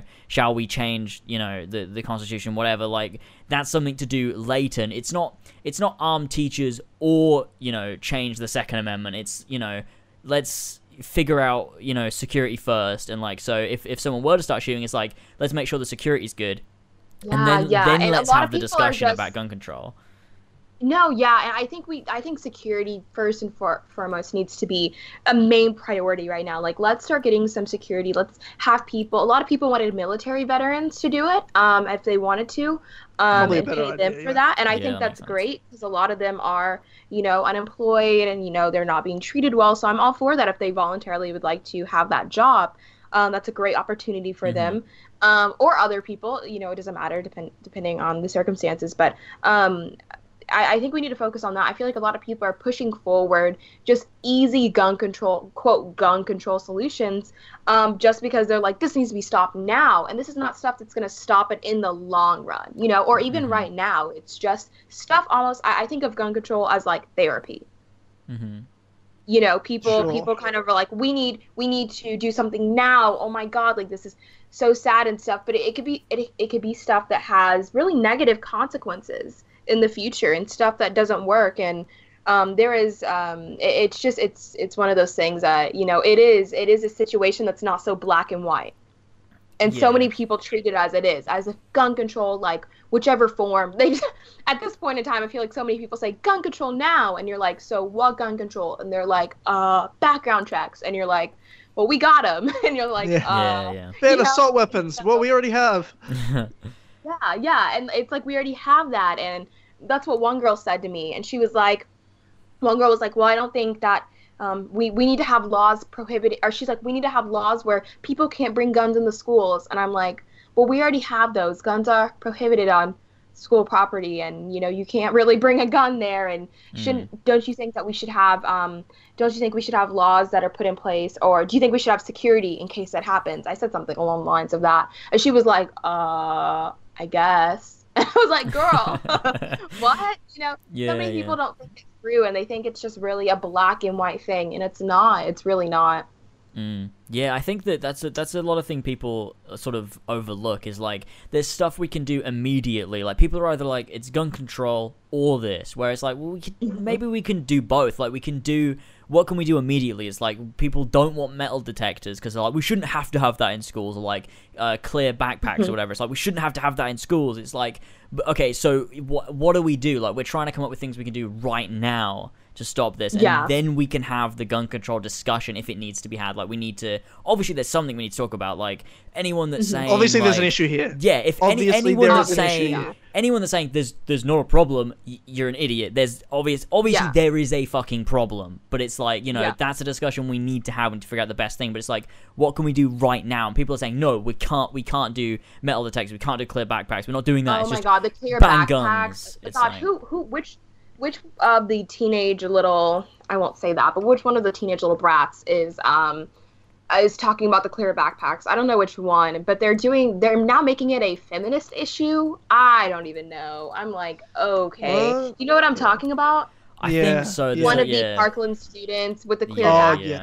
And they're all protesting by putting tampons in their backpack. And I'm like, you know, there are ways where you won't even see that. Like, get a little purse or something. Like, they're just doing it for attention, and it doesn't make any sense. And anyway, I can't even. I must about them. I must say, these like Parkland shooting like kids, because that's what they are. Yeah. I do feel bad for them, and in the sense of like, I get it. Like I see all the hate, like conservatism, and I get it, because it's not like there's lots of things they're saying are ridiculous or just a bit uneducated or just a bit highly emotional. Like I totally get it, but also they're kids, you know. Like they've been put in this situation and thrust into this situation where they're now known by everybody. I don't know how I would have dealt with that. I don't think I would have dealt with it any better. I probably would have been worse. So, like, I do in some ways feel kind of bad for them when shit like that happens. I'm like, I don't know what I would do. I blame them now, but I really blame for the ego-ness that they have. I blame, like, CNN, and I blame all the media outlets that prop them up on that pedestal and really kind of exploited them. Even Emma Gonzalez was like, yeah, like, CNN kind of, like, just made me go viral, and you know, they kept interviewing us, and you know, trying to push their own agenda. Yeah, because they could use those kids. I blame the media outlet. They could be like, look, we want gun control. Let's use these kids to get that. And I think, it's partially that. Mm-hmm. I mean, it's also like, there's a bunch of like other conservative kids that were part of the Parkland shooting as well, and they're not being nearly as sort of publicized as like the liberal ones. It's just, all it is at the end of the day is a difference of opinion. It's not like good and bad. Like it's not like the conservative kids are bad people. Obviously, nobody wants kids to be shot in school. Obviously, But yeah, it's like nobody wants that. Yeah, like nobody wants that. I've seen some leftists say if you're a Trump supporter, they don't feel bad if you die. I mean, so I don't know. Of course, like, you know, we'll take your guns from you, like whether you're alive or dead. It's like, we'll kill you and take your guns. It's like, okay, well, let's calm down. Maybe don't do that. But yeah. I mean, I don't know. I mean, it's a difficult situation. Like, I think in terms of guns in the US, I mean, it's different than anywhere else, you know, on the planet, and it's. There's so many guns. It's like, it's something that, you know, I mean, a lot of conservative people say, like, I mean, Ben Shapiro talks about it. I mean, it's difficult to listen to some people talk about gun control, because I think some people are so passionate about like guns in a way that I feel like it can cloud their opinion a little bit in terms of things. And I think Ben Shapiro might be a little bit that way. He says, like, I mean, but it's a good point that, like, if, like, gun control, it works if it's gun control and not banning guns, because I mean, you can't take these hundreds of millions of guns off of American people. You can't. I mean, the way that America is now, you can't ban guns and remove all guns, especially considering how many are, you know, in circulation illegally. More guns, like, than there are citizens. Yeah, it's insane. That's insane. There's so many guns. And there's so many people. And there's so many people in America, because it freaks me out when I think of how many people in America. The 350 million. Because I'm used to living in a country where there's 23 million people. Like, that to me is normal. Wow, it's so fascinating talking to you guys, because you guys are, like, from different countries, and so it's just, like, really great conversation. I love it. Because this is, like, I'm so used to my own, like, American culture, you know? Yeah, true. It is very interesting, for sure. Yeah, for sure. Especially because we talk to a lot of American people, but most of them, if not all, are very liberal. So it is interesting to talk to someone from America that's not of that same mindset. Which is like, weird. I was raised around guns, and like my dad's like an avid like gun collector and everything, and very pro Second Amendment, and I was always fine with it when I was younger. But when I was like very like liberal and SJW, I was like reading about guns and all that stuff, and I was just like blah blah blah. And then slowly I was kind of like, I looked more, I think I took my U.S. history class, and I was learning more about the history behind guns and the Second Amendment and all that stuff. And I was like, you know, I get it, you know, I understand it. And with a lot of the recent events going on, and, you know, like them attacking like Dana Loesch and the NRA stuff and all that. And I'm like, you know, this is absolutely ridiculous. And so it's really opened my eyes. I've been on both sides of it. And I feel like where I stand now, I'm always open to seeing other views and perspectives, and I feel like some people aren't, and I think that's one of the problems. This has to be an open space for dialogue, you know? Yeah, same. That's like with everything. I mean, I think being on the outside, like not being, you know, part of the US, I think I can definitely see both sides of the argument, but I think, I mean, it's such a difficult situation with gun control, because like I said, obviously no one wants this to happen. No one wants all these shootings to happen. It's just, you know, what's the best way of doing it, like, that doesn't compromise, you know, the Second Amendment that, you know, people are incredibly passionate about. Like, I mean, the way I look at it is, like, the way the country was built, you know, was, you know, everyone has the right to bear arms based on, you know, the obviously the revolution that led to, you know, the United States, you know, is no one wants this tyrannical government again. And I do get it. Like, I mean, I get it way more than I used to. I used to be very, very liberal with my views on guns in the US. Like, you can find... I was just like, oh, what's going on? Why do you guys need these guns? Yeah, exactly. Blah, blah, blah. Yeah, you could find my old tweets about guns. Like, every time there was a shooting, like, a couple years ago... Mine. You guys can find all of mine. And like it's sort of classic being, like, from another, like, country. Like, I'd be like, oh, wow, it's definitely not the fact that you have like guns legal that's doing this, like being super passive aggressive, sarcastic about it. That's what I was like every time there was shooting. I was like, well, it's classic America, like, you know, fucking figure it out. But it's just not as black and white as that. It's like, figure it out. Fucking just ban those, you know, hundreds of millions of guns. Just get rid of them. Yeah, you know, just it's that easy. No, like even people who are like, we want to ban guns. I'm like, how the hell are you gonna do that? Like that's actual like tyranny. Like coming to take all of our guns. Oh my god, that could start a civil war. Like if you're gonna. Like there are people that will lay down their lives for their right to bear arms. Maybe I'm totally wrong, and because America's so different to you know, I've never even been to America, so different to what I know. But I just think I don't think it'll ever happen, nor do I want it to happen necessarily. I'm just saying if it happened, it would have to depend on how it happened. I think if Donald Trump was the person to take guns, I think Civil War could happen just because he's such a polarizing figure. Yeah. Right or left, polarizing nonetheless. If it was just a normal, when I say normal, just like a, you know, some people hate him, some people like him or her, I guess. Middle of the ground, not extreme on either side. And they did that. I don't know. It just depends how it happens. I don't necessarily think it would then be Civil War people later in their lives. I just don't think if it actually happened, it would be as big of a deal as people think it is. I mean, that's taking guns? Taking guns. I really, like, I know, maybe I'm totally just ignorant about the issue. No, I just don't think it would be as big as people think it is. Like, if they were doing like what, like gun buybacks, or if they literally came the if they did the buybacks, because that's what happened in Australia, where it's like they did the gun buybacks. Yeah, I was actually definitely easier, obviously. It was definitely easier, obviously, because way less, like at the time, it's probably 18 million people living in the country, and there's a huge gun culture here. But gun culture in terms of percentage of people, it's just not as obvious. It's not 400 plus million guns like in the US. It's far less. Yeah. It's a huge difference on that scale, and there's also a huge difference between, there's only 7 states here, whereas there's 50 different states with their own state governments, let alone local governments, and there's just so many levels in America that that's never going to even happen anyway. So talking about it's kind of weird, but I think, honestly, I think the biggest problem in terms of talking about like why, like we need to be able to have discussions, all that, and like I completely get that, and we should be able to have open discussions, everyone should be able to talk, but the problem isn't even what we're talking about, because I think everyone thinks they're open for discussion, right?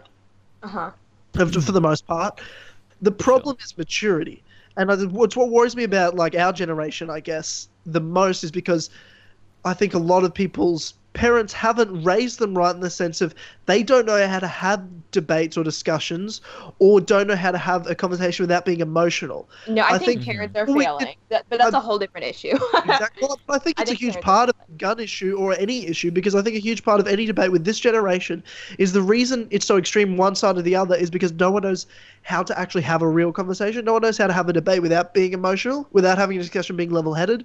I've had people say to me, which is strange for me, like, I'm a talker, I talk a lot of shit, but people say to me that I know, like, good friends say, you know, you should be like a politician or something. I'm like, what do you mean? Like, you're just really good in like a debate or like a fiery conversation, and just be completely level-headed, unemotional. I'm like, I don't think I should be a politician. I just think that's how everyone should be as a normal fucking person. And I think if you can't, your parents have failed you, your education has failed you, if you can't have a conversation without being emotional. Like, I've had some... You've just recently had some really emotional conversation with friends, not like a debating politics or anything, just personal conversations, and people are crying, and I'm sitting there emotionless. They're like, why aren't you upset? You're like a stone-hearted killer, Tyler. I'm like, I'm not. I'm just like, I'm not going to let emotions come into like what we're talking about. Yeah, exactly. Like what we're talking. Exactly. If we're getting emotional about it, it's going to be horrible. It's not going to get anywhere. Someone has to be like level-headed about it, and that's how. That's the real issue, is because if you've got the maturity to have a discussion level-headed, then you can have discussions. We can't even have discussions. Yeah. No.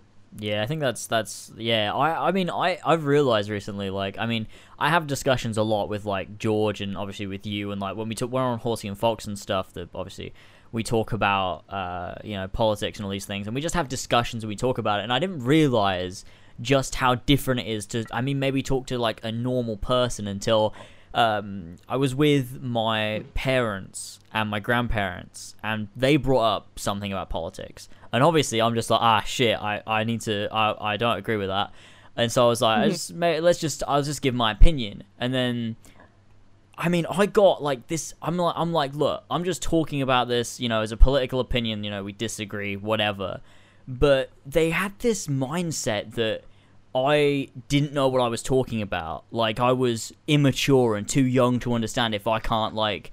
And I was like, I'm just giving my opinion to you. Like, I'm not, you know, this isn't, like, my feelings. This is just my opinion. Like, this is based on this and that. And they're just like, you're just immature if you can't understand, you know, how people feel about this. You know, how, like, if you don't have emotions about this. And I'm like, look, I'm just looking at this from a logical standpoint.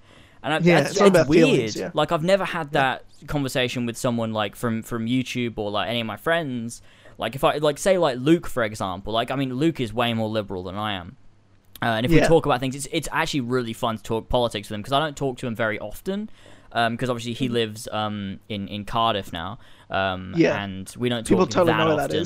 And it's a distance, it's a different country. Isn't it in Wales or something? It's in Wales. It's a different country to England. Like, Luke, what are you doing? What the fuck he goes there for university, but I don't talk to him too often. Like, I'll text him every so often, my FaceTime, or like if he comes back to Northampton for a holiday or whatever, we'll meet up, but I don't talk to him that often, so it's really interesting if we ever get onto politics to talk to each other about things, because he's a lot more liberal than I am, and we can have a normal conversation about it, and it's just, it's just fine. Like, we just, obviously it doesn't affect how we think of each other, but then when I spoke to my parents about it, I think it's more my mum. She has a very, she is very conservative, actually, but I think there's certain things, like maybe like her opinion on abortion and stuff, that we disagree on, and she can't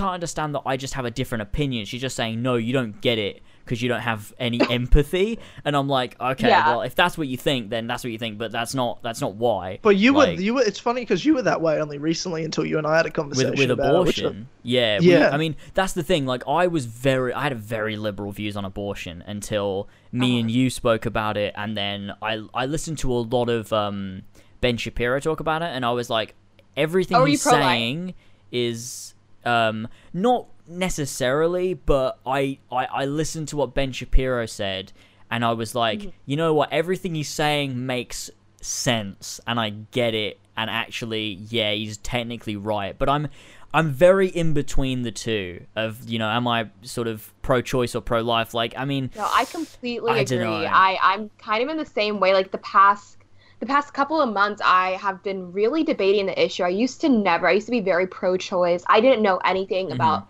the procedure. I didn't know anything really about other options. I was like, that's stupid. That's dumb. It's a choice. My body, my right, that. My body, my choice. And it wasn't until probably the past 6 months I've really been looking into it, and I've actually gotten more pro-choice. And I say I'm pro-choice, but I'm not in the place to debate it, because I still am on the fence about a couple of things, but I do consider myself pro-choice, and I completely, I'm in that same space where I'm kind of like, I'm not really in between, but there are just certain things about it. Like, I really worry about unsafe abortions, and I worry about all that stuff. And I think that's really my main concern, is like unsafe abortions.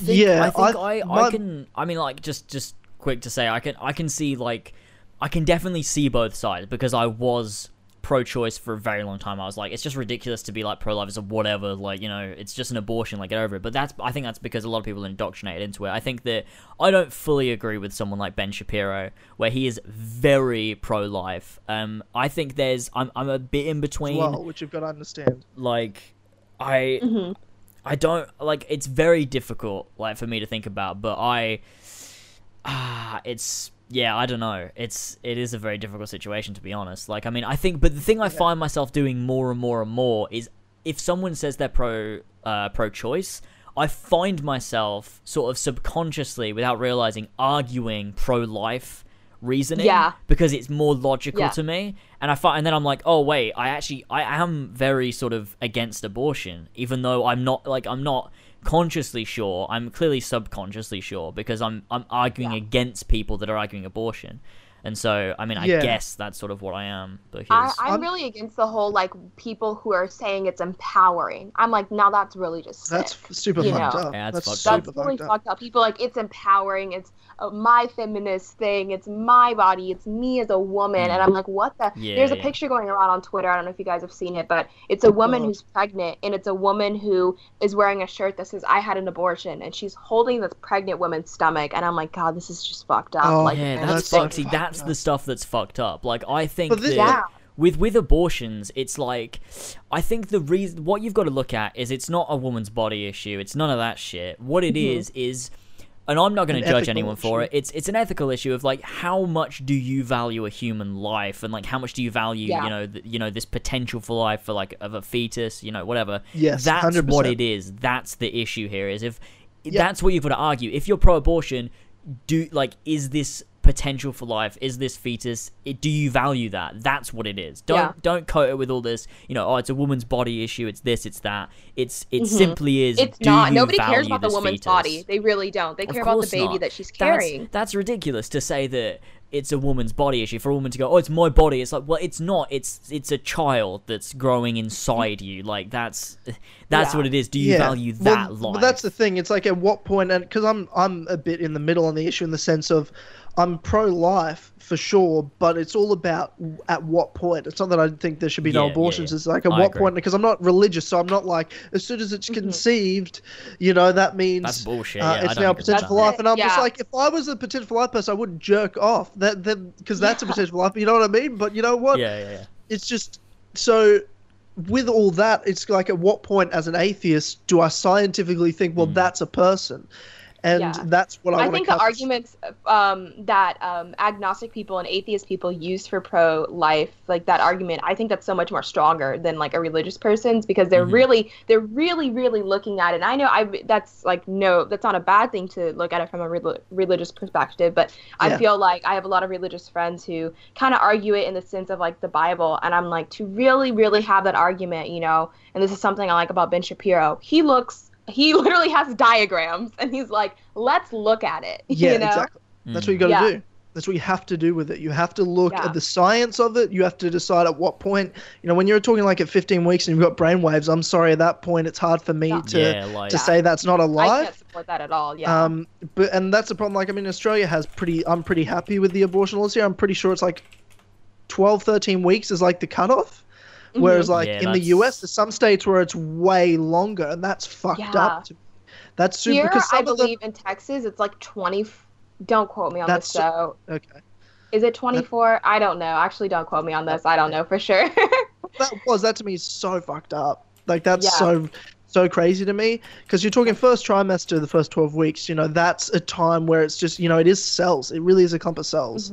And you look at, there's no brainwaves yet. Like, it's still, and to me, scientifically, I'm like, well, because you've also got to make, that's the time where you've got to make the responsible decision. You've got to be like, okay, well, you know, and that's, for me, I thought at first, well, I'm totally, you know, pro-life and abortion should be illegal, sort of thing. And then I was like that for like a minute, for like a day. And then I kind of thought about it. I'm like, look, I'm a person that's sexually active, and I'm a person that could at some point get, you know, someone I don't know very well pregnant. What am I supposed to do? You have to make a decision on what would be best. I'm like, well, you have to make that decision early. It's something that people are going to have to go through. And am I going to just cut it off because I want to have this conservative view, or do I want to be like, okay, let's look at the science.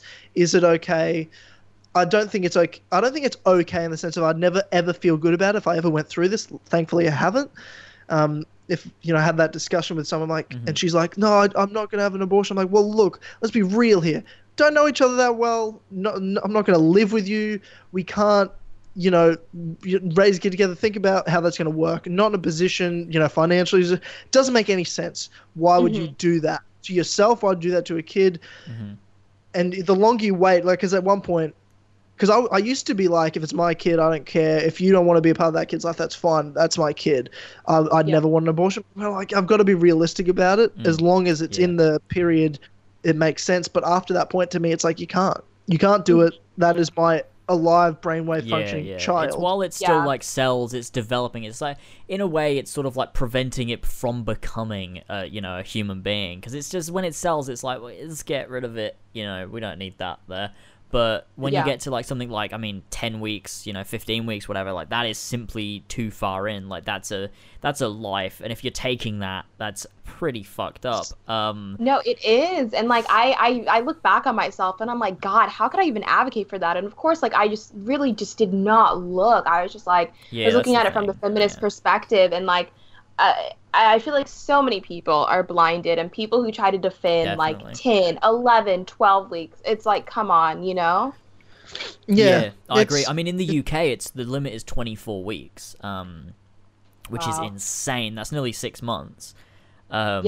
Which is insane. Like, that's... Like, that's a baby. It's like 2/3 of the way through the pregnancy, and... You can still have an abortion. Like, that is absolutely fucked up. And I used to be so, like, pro-choice. Like, I was like, yeah, abortion. It's just, you know, that thing. But it, and as well, the way they word it as well, they don't say 6 months. They say 24 weeks.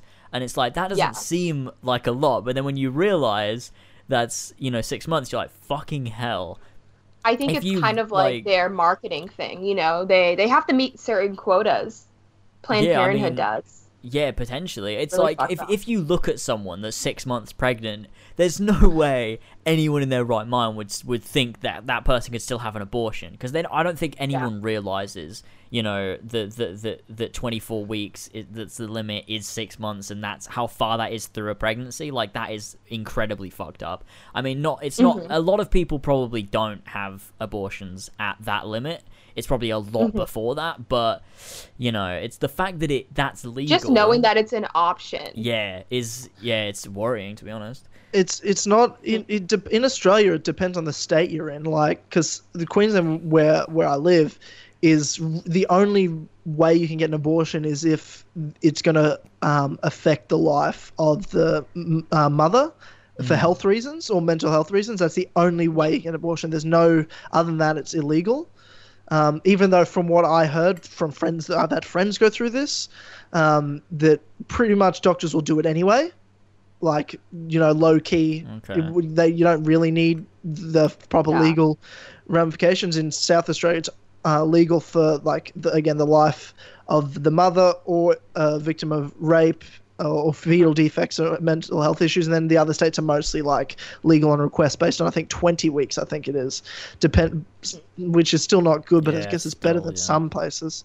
Still a lot, isn't it? That literally just, like, makes me so sad. And I used to never, like, even, like, not care, but I just remember being like, oh, like, you know, this amount of weeks, kind of like, you know, how they use the propaganda, like, oh, this many weeks, and then in reality it's like 6 months, and you're like, what the fuck? You're like, wait, you realize how many weeks that is? I remember seeing that. And I was like, but I just don't get it. Like, at what point, like, how long does it take you to figure it out? How long does it take you to figure out whether you, like, to have the maturity? And it's just a maturity issue again, to be like, this is, do I want this kid? Do I not want this kid? What, you know, am I going to be able to raise it? Blah, blah, blah. How does it take that fucking long? And of course I'm all for it in the sense of, it doesn't matter how, if it's going to affect the mother's life and she's going to you know, not be able to do it, that's different. We're talking about exceptions. I'm just talking about in general, just a normal person, like, how does it take 24 weeks? How does it take 24 weeks? And I mean, I had a debate recently, it was a few months ago, with Jamie, who's someone in the community, who we talked about abortion, and I found myself, that's sort of when I really realized that I was a lot more conservative, sort of, you know, towards pro-life on it, because I realized how much I was arguing pro-life things. But we talked about, sort of, he was saying how abortion, like, you know, how it should be legal and everything, like, you know, how it is. And I'm like, look, the fact that it's, you know, 24 weeks, I'm like, look, this is when, you know, brainwaves are happening. This is when, you know, heartbeat starts and stuff like that. And he was like, yeah, but most people don't have it that late. And I'm like, but then why is it legal at that? Like, why are you arguing that it should be legal there if you're then saying, well, most people don't have it there? It's like, so do you agree with it? Like, you're just trying to reason with me. You're not arguing anything you actually believe in. It's like a lot of people that will just jump to but what about abortion? What about rape? Like, if someone's raped, should they get abortion? That's my favorite argument. And Ben Shapiro has like those are hardly any percentages of abortions. It's, like, those are very rare. 0.4% of abortions are because of rape. It's like, you can't argue based on that. That's ridiculous. And most people are only arguing it because they're like, but what about rape? And it's like, okay, so you agree that every abortion other than rape should be illegal, and they're like, no. It's like, well, why are you arguing that? That's the dumbest thing. Like, I had someone who pointed out having abortion illegal in the cases of, not illegal, but they were advocating against abortions in the case of rape, and I was like, what, why? And they were like, well, the mamas are, they explained it in a way that, like, was a lot more better than how I'm explaining it. They were like, why should that child suffer just because of what happened, you know? And they were also talking about, what else were they talking about? It was really good. God, I'm literally stupid. I'm not arguing it articulately.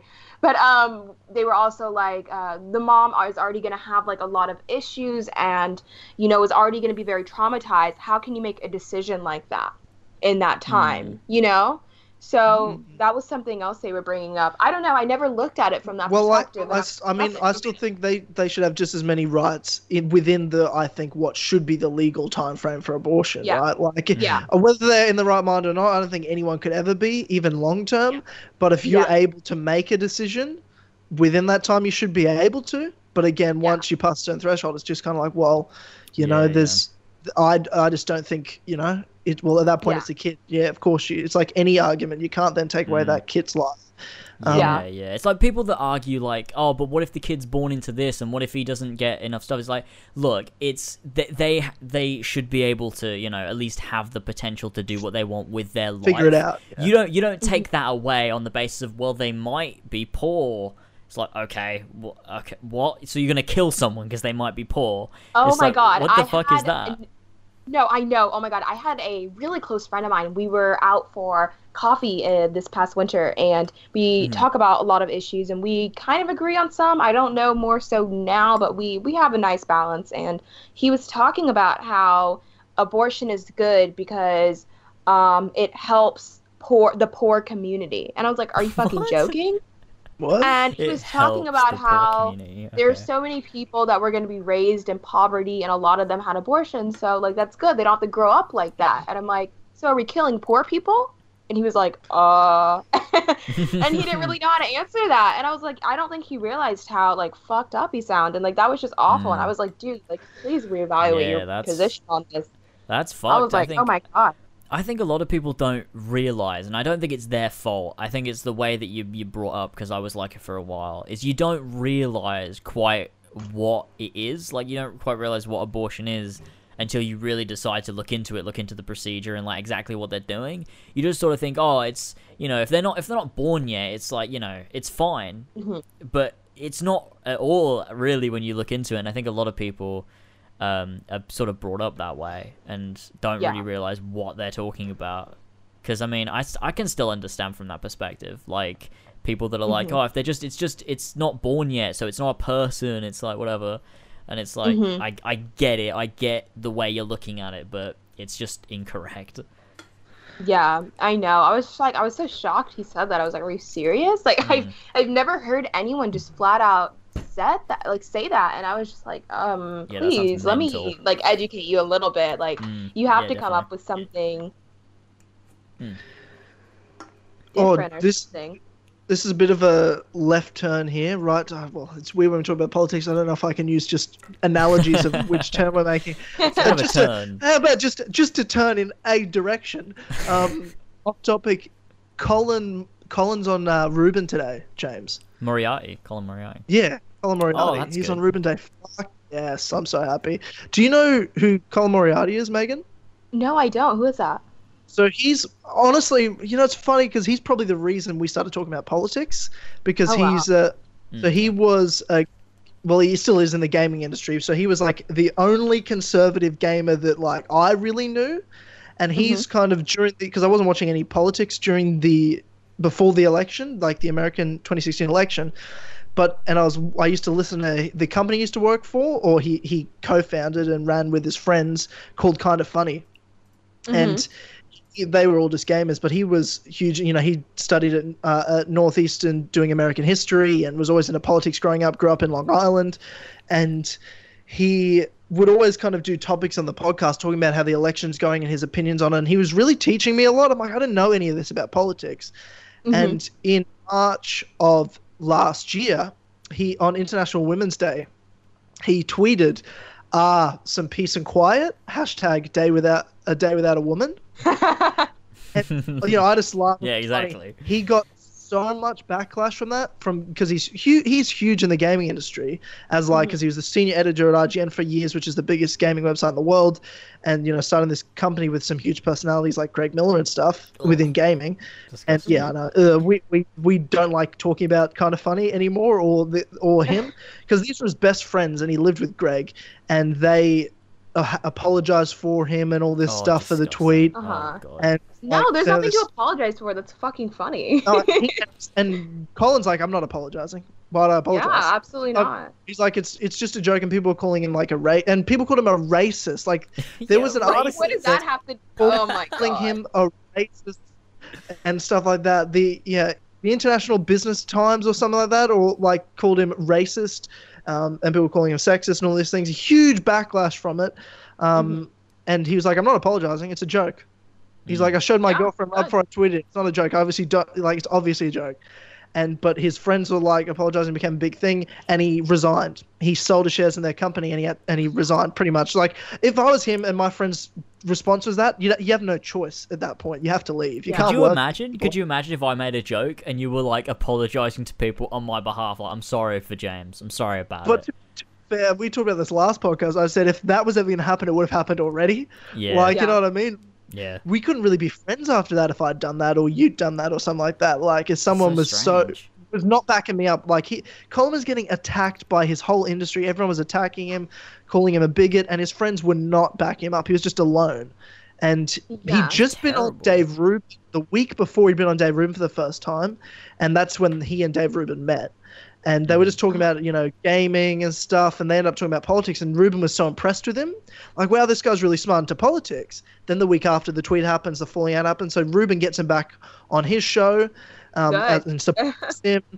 Then Colin gets on Joe Rogan, finds out, goes on Joe Rogan's podcast, and it becomes a huge thing. And in the end, he started his own Patreon company that, he's run solo, which was all doing politics videos and history videos, called Colin's Last Stand. Amazing stuff. Like, I've been a patron since it started up. Yeah, and I'm a patron as well. And he's one of the nicest, most generous people I've ever talked to. Like, during my last semester at university, I hit him up because I was doing a massive report, as a personal networking report. So it's a massive report. You got to interview a bunch of industry people. So I hit him up and said, do you want to have a chat? I sat with him on Skype for like an hour and just recorded like a Skype interview with him. And this is a dude I've watched for like 5 years. One of like a hero of mine, been on Ruben and Rogan on every show. And that's amazing. I want to look into him now. Yeah, he was like, I probably honestly might have seen something, because I keep up pretty much with Dave Ruben and Joe Rogan, so I might have seen him in passing. Yeah, honestly, yeah, I just don't remember. Such a good guy, yeah, and like having conversations with him, like, such a generous guy. And that's when we really started talking about politics, when that happened, because we were defending him right from the start. James and I were hard defending him. Anyone talking shit about him, like, I wasn't having any of that. And this company, I used to watch Kind of Funny almost religiously. They were like the main gaming people I followed. I cannot watch them anymore. It's just disgusting. I can't stand it. Like, have you seen, like, recently when the developers for the new Spider-Man game have been like tweeting about, like, quoting Greg Miller and stuff? I'm like, I can't do this. I can't stand looking at Greg Miller's stupid face. That guy that didn't have any backbone to stand up for his friend is just, I can't stand that. But we see stuff like that even like in real life, like people not sticking up for their friends who like might tweet something funny or say something funny, and it's just like, it's just this culture that we live in. It's just awful. I hate it. Like, it's awful. Yeah, it's loyalty's everything. Loyalty is everything to me. Like, really, if you can't back up your friends, like, I can't be friends with you if you wouldn't back me up. Like, I would die for my closest friends. I would do anything for them. Like, same. It's just, and seeing that just made me feel sick, and I couldn't, I just never watched those guys anymore. It's so bad of it. Seeing these people that were so close, like seeing Greg and Colin, talking about things like, and just being, they were best close friends for 10 years and lived together. And then Colin makes a lighthearted joke, and immediately they're just, like, you would think they'd be like, oh, look, guys, it's just a joke. Let's calm down. Colin's not a bad guy. You've got bloody, what was his name? Tim? That was someone was like, is this really the fans you want? He's like, no, this is not the audience we want for Kind of Funny. It's like, fuck off. You're going to, what are you doing?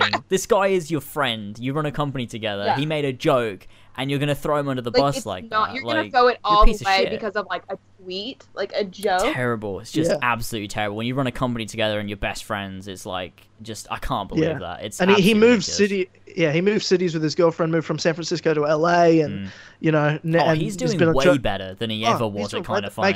Makes way more money. Successful, amazing. Yeah. Like, all of his shows that he does with like Side Quest, Colin's Last Stand, Knockback, Fireside Chats, everything. He's doing fantastically. I'm so happy for him. Yeah, so am I. Just one of the good guys, and always like just he's one of those people in the game industry I'll always support, always have his back, and I'll 100%. If anyone ever talks shit about him, I'll have an issue with it, just because like I know how nice of a guy he is and a good person. Like literally, he's a busy dude, and just like he's like, yeah, I'll give you my time, no worries, I'm happy to help with your university assignment. I'm like, holy shit, that was amazing. I was just like, yeah, I never expected that at all, but yeah, that was just fantastic. He's one of the people that I would love to get on the podcast at some point. Like, really would love. He'd be my number one dream. Then our podcast would have the same guests as Joe Rogan podcasts have had, and I would jizz my pants. Look, one day, be a marvelous moment. We'll do it one day. We'll sort it out. One day I'll be on Joe Rogan and I'll cry, cry for 3 hours. I'm like, you okay, dude? Can I smoke weed with you, Joe? Oh my God, Alex Jones on Joe Rogan is everything to me. That's hilarious. Pedophile vampires from the fifth dimension, and I've got the documents and black helicopters. Oh my God, Alex Jones is everything to me. He actually lived. He went to, gosh, which high school? Maybe Grapevine High School. I don't know. He's actually from my area. Oh, and shit. He lives in Austin, Texas. Yeah, so he lives probably 4 hours away from me. And I just feel his presence, and I am so happy to live in the same state as him. That's amazing. He's great. He's great. And, like, I don't know if you guys keep up with InfoWars. I like Owen Shoryer, too. He's hilarious. Yeah, I like Paul Joseph Watson from InfoWars. I listen to him a lot. Uh-huh.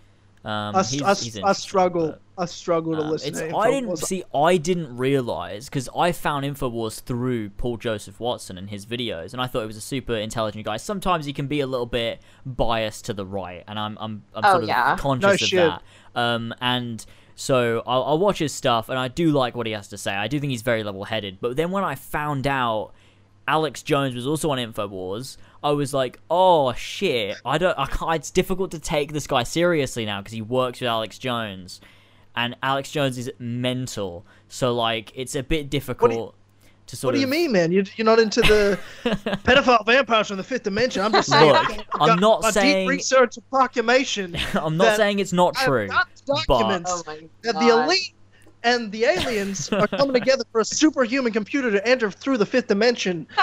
Look, that's definitely it's definitely true, but it's just, you know, that's the thing. I do like Paul Joseph Watson though. I do think a lot of what he has to say is very logical, but I think he can be a little bit biased in some cases. But so can everyone, you know. It's just being, as long as you're conscious to that. Donald Trump bombing Syria was one of my favorite. I was laughing my ass off. I could not. And like, oh my God, I found a video and like it's just so funny. Somebody edited it to like make it more funnier and like put the filters and all that on. And Owen Shoryer is sitting there, I swear to God, for like the entire 10 minutes, and he's just looking at Alex and just like doesn't know what to do. He's just like, just sitting there, and I'm like, you know what? I really feel that in my spirit. Yeah, that was amazing. I thought it was so good. That's what makes it so bad. I know, and he's being dead serious. Like he's mourning the death of I do not believe that. I do not believe he's a real person. I totally believe he's a character and puts it on. No, I just can't believe. You think so? I think he's for real. He definitely is. Joe, there's aliens in this room. You are the alien. Okay. Oh, I think he's being for real, and I think he can make fun of himself, but I think he's definitely being for real. Yeah, I think so as well. Have you seen the video of, like, people throwing coffee at him, him chasing guys down the street? No, what? Oh my God. So I have to tell a story. So I literally looked like that when I was at where he's like, come back, you coward. He's like, come back, Jason, he's like yelling at him. Oh my God. And when I was at the March for Life in Dallas, there was a guy who held a sign that said, I wish Obama would have taken your guns. And as soon as I saw that sign, I was like, oh, I have to get this guy like on my video. And so I have my friend and we're running after him. He sees us running. I'm running like Alex Jones. Basically. He's like, oh no, it's one of them. I know, like he probably thought I was like working with InfoWars or something. I'm running like Alex Jones. I'm trying to get to this guy through this thousands and thousands of people. And he sees me. Puts his sign down and walks away very quickly. And I'm like, God damn it. Come on. I was so mad. Oh, that would have been great. Oh, Alex Jones. What a classic. Oh, he's I should have had my friend film me running, honestly. It was so funny. The Alex Jones one is brilliant. It's brilliant. Hillary is a lizard. She put C4 in Tower 7, and they put She is a lizard. She just is. It's just, no, my favorite is when he's like calling her Satan and like the devil. He's like, she is Satan, you guys, and he's sobbing like real tears and everything. I'm like, what is this man? Oh, I need to watch more. On the planet C4 and Tower 7. Oh god, that is mental. It's the greatest thing of all time. I fucking love. He's my favorite person to watch for a good laugh. Like I show my brother hates it. He's like, stop showing me it. I hate it. He gets mad. Classic. He's like, this dude's an idiot. And I'm like, Harlan, it's funny. Laugh at him. Laugh at the idiot. Well, that's what idiots like on the earth. With me and George, he told me to watch this show called what's it called, Ghost Adventures or something. And I was like, okay, I'll watch it. And I watched it, and I was like, these guys are fucking dumb. Why are you watching this shit? Like, it's just these people that are like, oh my god, there's a ghost, and it's like, well, there's not, is there? There's not like actually a ghost, and they're just going mental. It's like 40 minutes of them like going around this abandoned house, going, did you hear that noise? And George is like, could be a ghost, amazing. You don't know that. You don't know that. It could be a ghost. Look, I've seen a ghost. It could be a ghost. Yeah, you have seen a ghost. My That's fine. But look, I'm just like, look, that's dumb. And he's like, but can't you just enjoy it? And I'm like, no, they're idiots. They're fucking idiots. And like, they got Post Malone on an episode, and he's just there like, oh my god, did you hear that noise? I love it. And I was like, and I said to him, like George is so like, all of a sudden, I mean, his taste in music has just suddenly changed, but like he's super into Post Malone, and I'm like, and I like winding him up because I'm like, Post Malone is a moron. He believes in ghosts, and he's like, no, Post Malone's a great guy, and I'm like, can someone explain to me this guy with all the tattoos on his face, Post Malone? I don't really know who he is at all. I don't. But he came out of nowhere, and now he's huge, and he's like, yeah, people say that he's everything. Oh my god. The greatest. Okay, and I'm like, so basically why I love him is I really like his music. He's from here. He's like from my hometown as well. Well, not my hometown, but he's from my local area. And that's not why I love him, but it holds a special place in my heart. And I think he's great. I love him on the H3H3 podcast with Ethan and Hila Klein. I watched that, yeah. And they're really good friends. Yeah, they're really good friends with him, and I just love hearing what he has to say. Also, I like how he's. Your personality is a musician, isn't he? Yeah, he is, but I like him as a person more. Oh, he does have some good things to say, to be fair. Like he is. It's listening to him on the H3 podcast or like you know, whatever. He is interesting to listen to. Like he's not a complete moron.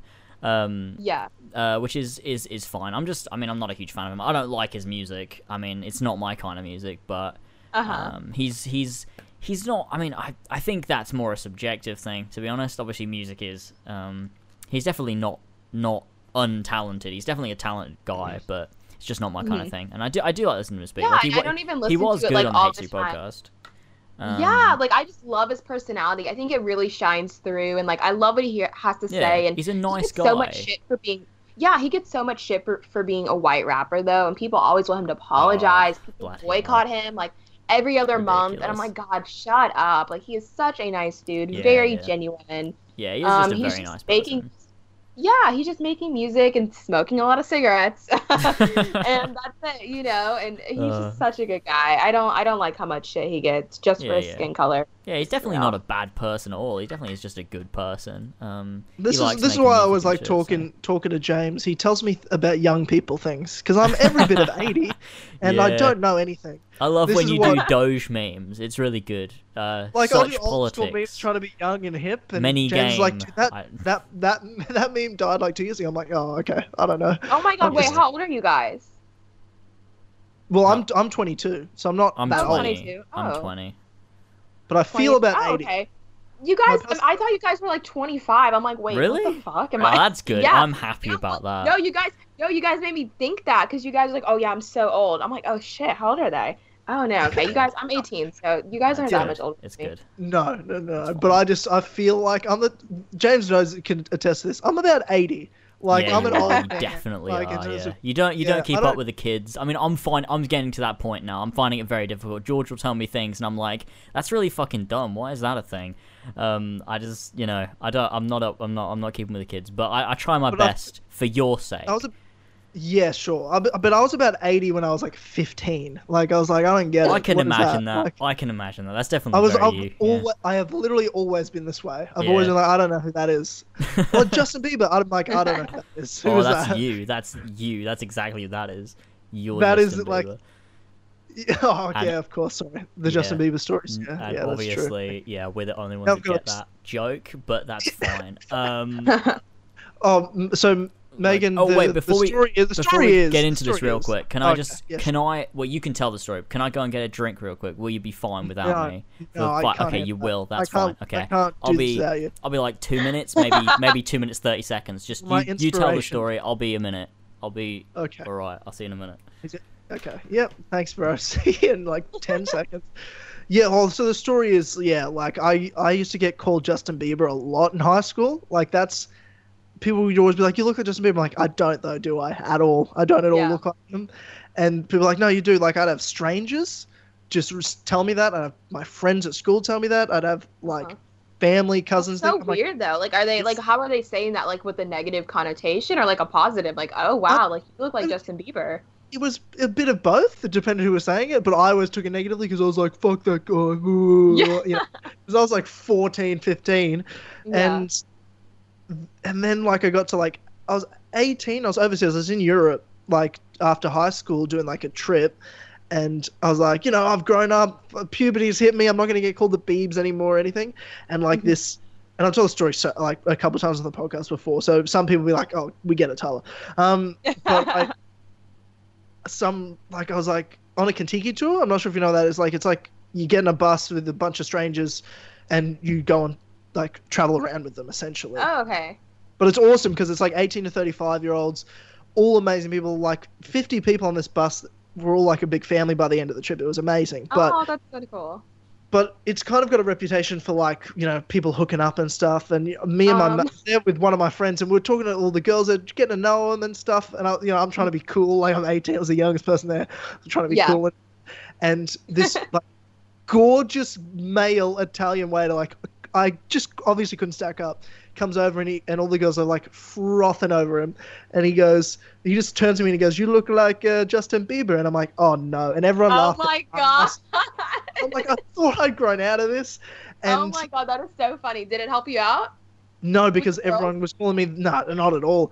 But everyone's calling me the Biebs at that point, like for the rest of the trip, because my mate's like, I'm telling everybody this, and like it was only like the second day, so everyone knew me as the Biebs because everyone's trying to remember names, but everyone on the tour knew who I was by that point because they're oh, it's the Biebs. So I was like, I'm not dealing with this fucking nickname anymore. I dealt with it in high school. I'm not gonna deal with it. I don't look like him, so I've got to own it. So in Florence on like the fourth night, I got super drunk and in front of everybody did karaoke and sang "Baby." Oh my God, I love it. And it got filmed. And I've got it on my YouTube channel. My 10,000 subscriber special was me reacting to the video of me watching. I'm gonna watch it. Did you just retell the whole story? I'll just have a quick version, a very condensed version. Is this like Kill Connor Club 3 again, but 71? This is episode 3 of the podcast. It's episode 3 again. 3 years later. That's my favorite story. It's a classic. It is a classic story, but then I didn't get called Biebs after that because I'd owned it. No one could make fun of me for it, and I was like, since then that was it. That was the last time no one called me Bieber anymore. Thank God. Okay, I just got the weirdest fucking tweet right now. What is it? From someone. Okay, so they tagged me and they were like, "Can you teach me how to put in a tampon? I'm really scared and confused." And a picture of a tampon. Is that for real? James, you have some weird followers, dude. You have some weird followers. Let me just retweet it. I'm just gonna retweet it. There you go. If you want to see it, it'll be on there. I'm gonna go look. There it is. I do want to see it. Super weird, and it's like like they've obviously taken a picture in front of like a door. How is this? So weird. Why have they tweeted me that? What are they tweeting? I don't. Who is this person? I've never seen this. They've person got one follower, and they're following 21 people, including. They're not even tweeting, like, valuable stuff. Oh, they're just tweeting the same hashtag. What the fuck? They don't even follow you, dude. They're a K-pop spam account. I think they're spamming for, like, an award show. Why have they tweeted that? I don't know why the hell they tweeted you that, though. That's super weird. I love it, though. What shall I tell them? No, we love the fans. We love our fans. I'm going to tell them, you shove it in your nose.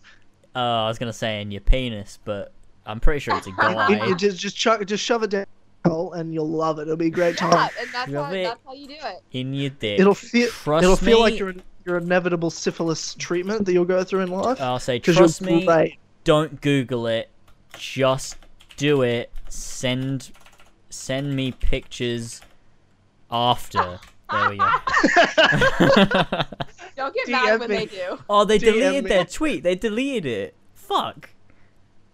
Aww. They must have sent it to me by mistake. Oh, no. I understand. Oh, that's so random. How do you accidentally... They must... Do you know what they did? They probably sent it to me as a joke, and then I retweeted it, and they were like, shit. They don't follow you, man. They don't even follow you. Yeah, that's weird. Who the fuck is this person? That's so weird. I just think it's a spam account. I love this account. Yeah, it's a spam. They're spamming for something with K-pop. But the thing is, they must have, like, purposefully sent that single tweet. There's no way that was, like... That's weird. That's so weird. That is so fucking weird. I love it. It's hilarious. It's so weird. That's great. That's the best Twitter I've ever seen. That makes me love Twitter, honestly.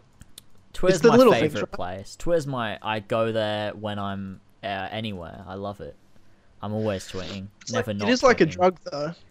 Because, like, I shouldn't like it, and I need to, like, stop, but I just keep coming back to it. It's just I can't resist. Look, you don't understand. I'm in way deeper than you are. Like this is you are for sure. I'm further than like I'm not even just balls deep in Twitter. I'm like everything. My body's in it. I'm fully into Twitter. I love it. It's amazing. You've chucked the fists in. You're all in. Yeah, I'm all in. I'm fully into Twitter. I love it so much. I tweet everything that I think, everything that's on my brain. I'm like I don't have friends, so I'll tweet it instead. Yeah, I know. I do. That's what I was telling you. No, I do the same. Like before, when I was like, so what are you guys doing for your kids? Are you guys homeschooling them? Everyone's like, Megan, please shut the hell up. Yeah, it's like I could again. This is a Twitter intervention for the both of you. other than also, I have to say, obviously, tweet less. Also, maybe outside, there's some friends you could hang out with and meet. Maybe potentially get some people to talk to about it. Do you know what I love? Is my Twitter recently, the past few days, ever since I started playing God of War, has become just a God of War appreciation Twitter. Oh my god! Yeah, in between playing God of War, I'm tweeting about how good it is. God of War, and that's I get it. That's my entire Twitter for the past few days. I'm like God of War hype. I told you last night. I said this is the greatest game I've ever played in my entire life. I decided that yesterday. It's true. I was crying, and it wasn't even at a sad part. Like I was at this part of the game, and it's like fun. I started crying. I said like, this. It was like happy joy tears. I was like, this is the greatest game I've ever played. And that's what I said in my review. I've been a hardcore fan my whole life, and this is the greatest game I've ever played. I recorded my review today. I said in it, there's certain moments in it where I'm literally crying actual tears that are streaming down my face, and it's not sad. It's because I'm so fucking... They did it so well. They did something so well. I'm like, I am actually crying at this. I am 20 years old. I am crying at a video game because they've done it so well, and I'm so pleased. I know, I keep seeing y'all's tweets about it. I'm so happy. Like I was watching today. You need to join. Get over the politics stuff. Get a PlayStation. Join us in the gaming community. Stop! I was trying to get a PlayStation for Christmas, and then I tried on Black Friday. I couldn't get it on Black Friday. Couldn't get it on Christmas. I think I'm just gonna have to say fuck it and just get it. You're gonna have to. It's really the best experience of your life. I was watching the director of God of War reacting to the reviews when they first came out. Yeah. He did like a thing, and he starts crying, and he's like, "I'm so happy, everyone loves it. Like I put so much time, so much passion into this," and I'm like, "You fucking deserve it, man. I want to give you a hug. I love your game so much. You're such a nice person." I was so happy for him because it's my favorite game of all time. It really is. Yeah, I absolutely adore it. Because I've my list, my ongoing notes, because I'm definitely not a loser. I've on my notes on my phone like my favorite games list, and I just put God of War at number 1 last time. Like it is the best game I've ever played. It's so good. And the thing is, you're not even done with it. The game gets better. I feel like I'm very close to the end. Like there's almost no way I can't be close to the end. Oh, which where are you at now? Like are you still at the same? I'm not. Okay, we won't talk about it. But the bit further, I'm way further than where I said it was. Way further. Yeah. You're probably closing in on the home stretch, yeah. But they do a couple more times where you're like, oh, I'm about to end it, and then nope, there's 5 hours left. Yeah. So yeah, it's so good. I can't wait to do the spoiler cast. That's gonna be fun. But can't recommend it enough. And bloody Infinity War as well. This is the thing. In 3 hours, I'm seeing Infinity War. I'll be watching Infinity War.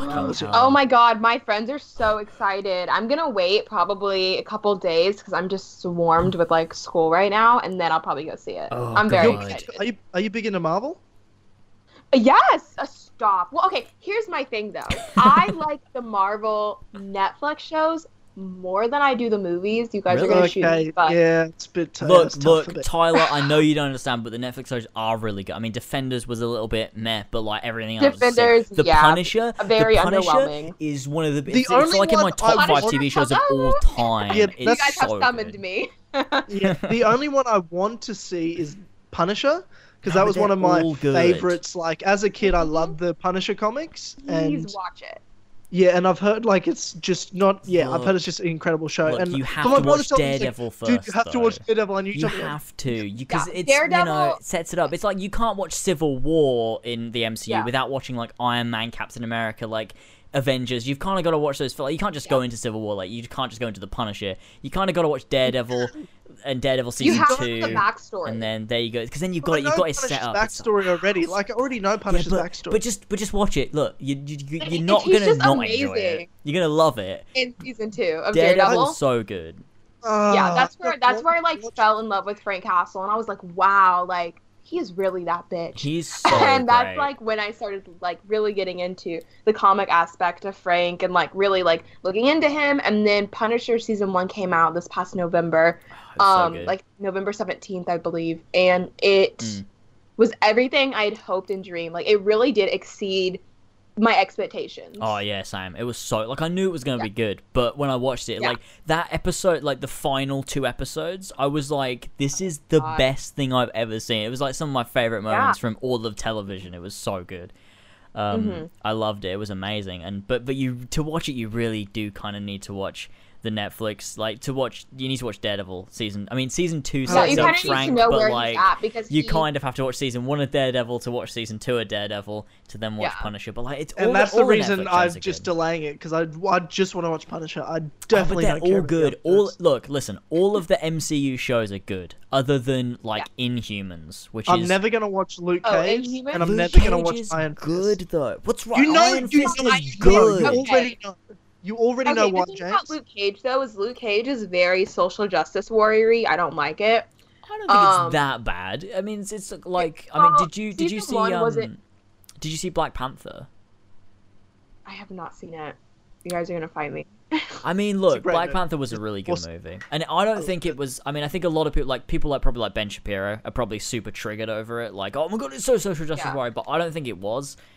Like, I think it was just a very good movie. Like, especially since it just draws from, like, the comics and stuff. Well, I never keep up, really, with the Marvel movies. It wasn't really, like, oh, my God, like, everyone's being dramatic. I just never really keep up too much. Yeah, I think the movie itself was just a really fucking good Marvel movie. It's just a really good time. I think it's like the really liberal fans or like people that watch the movie that are just like really overreacting, like being like, oh my god, respect our black royalty. It's like, okay, let's calm down a bit. They're like Wakanda forever, and you're like, look, that's not. I love all people, whether you're white or black or whatever color you are, but let's calm down a little bit. Like, you're not just you're not royalty just because you're black. Let's calm down a little bit. But like, I mean, the movie was fucking good though. I enjoyed it very much. So there's that, but I mean, I do like Luke Cage, and I mean, I'm not. I'm not watching Luke Cage. I'm not gonna watch Luke Cage. I hate the actor so much. I'm not watching Luke Cage. Look, I'm not dealing with bullshit. He ruined Halo, James. He single-handedly ruined my favorite gaming franchise of all time. He was just excited. He was excited to be in Halo. He was like, oh, this is gonna be so good. I'm gonna be in Halo, and 343 were like. But you're a shit character. It's their fault. He's a great guy. I like him. But look, I mean, look, Luke Cage and Iron Fist are the shows that people normally say are like the bad ones. I think Iron Fist is pretty good. I quite like Iron Fist. Yeah, I really liked Iron Fist, and I really enjoyed it. Yeah, I literally, this is when I was like switching my political views, and I was realizing how fucking insane everyone was. They were attacking Finn Jones, who plays Iron Fist, my God, because he was white. Because so he was dumb. White. And I'm like, do you guys know the comics? Like, do you guys read? Oh. It's ridiculous. God, it was so Danny annoying. Rand is white. That's the point. It's like the Iron Fist isn't always white. Like, the Iron Fist can be anyone. Like, sometimes it's Asian, and then sometimes it can be a white guy, like with Danny Rand. The point of this story is it's Danny Rand's story, not just, like, any old Iron Fist. Like, that's the point. People missed it. They're like, why isn't he Asian? It's like, because Danny Rand isn't or has never been Asian. If he's going to be doing martial arts, he has to be Asian. Isn't that, like, ugh. That in itself is kind of, like, a little bit, you know. It's kind of a little bit racist. That in itself, exactly. And people were just getting mad at Finn. And I'm like, if anything, if you want to get mad at anyone, get mad at the casting directors, because they were trying to please other people and listen to the mob mentality who was coming at them, the mob, basically. And that's why it was delayed. And that's why, you know, the action wasn't as good. And that's why the script wasn't as good. And that's why I sympathize so much with Finn Jones. And I actually met him. You've met a few people, haven't you? Because you met the guy who plays, what's his name? Bloody Matt Murdock. Yeah, what's that guy's name? Yes, I met Charlie Cox. Yes, that's the Charlie one. Cox. Yeah. That was cool. Yeah, he was so sweet. He was so sweet. And I've met a couple people, and normally they're very quick with photo ops. It's 1, 2, 3, go, 1, 2, 3, go. And Charlie made sure to speak to everyone, like before the picture and after the picture, and that's something really cool. I've never seen. Like, that was really, really sweet of him.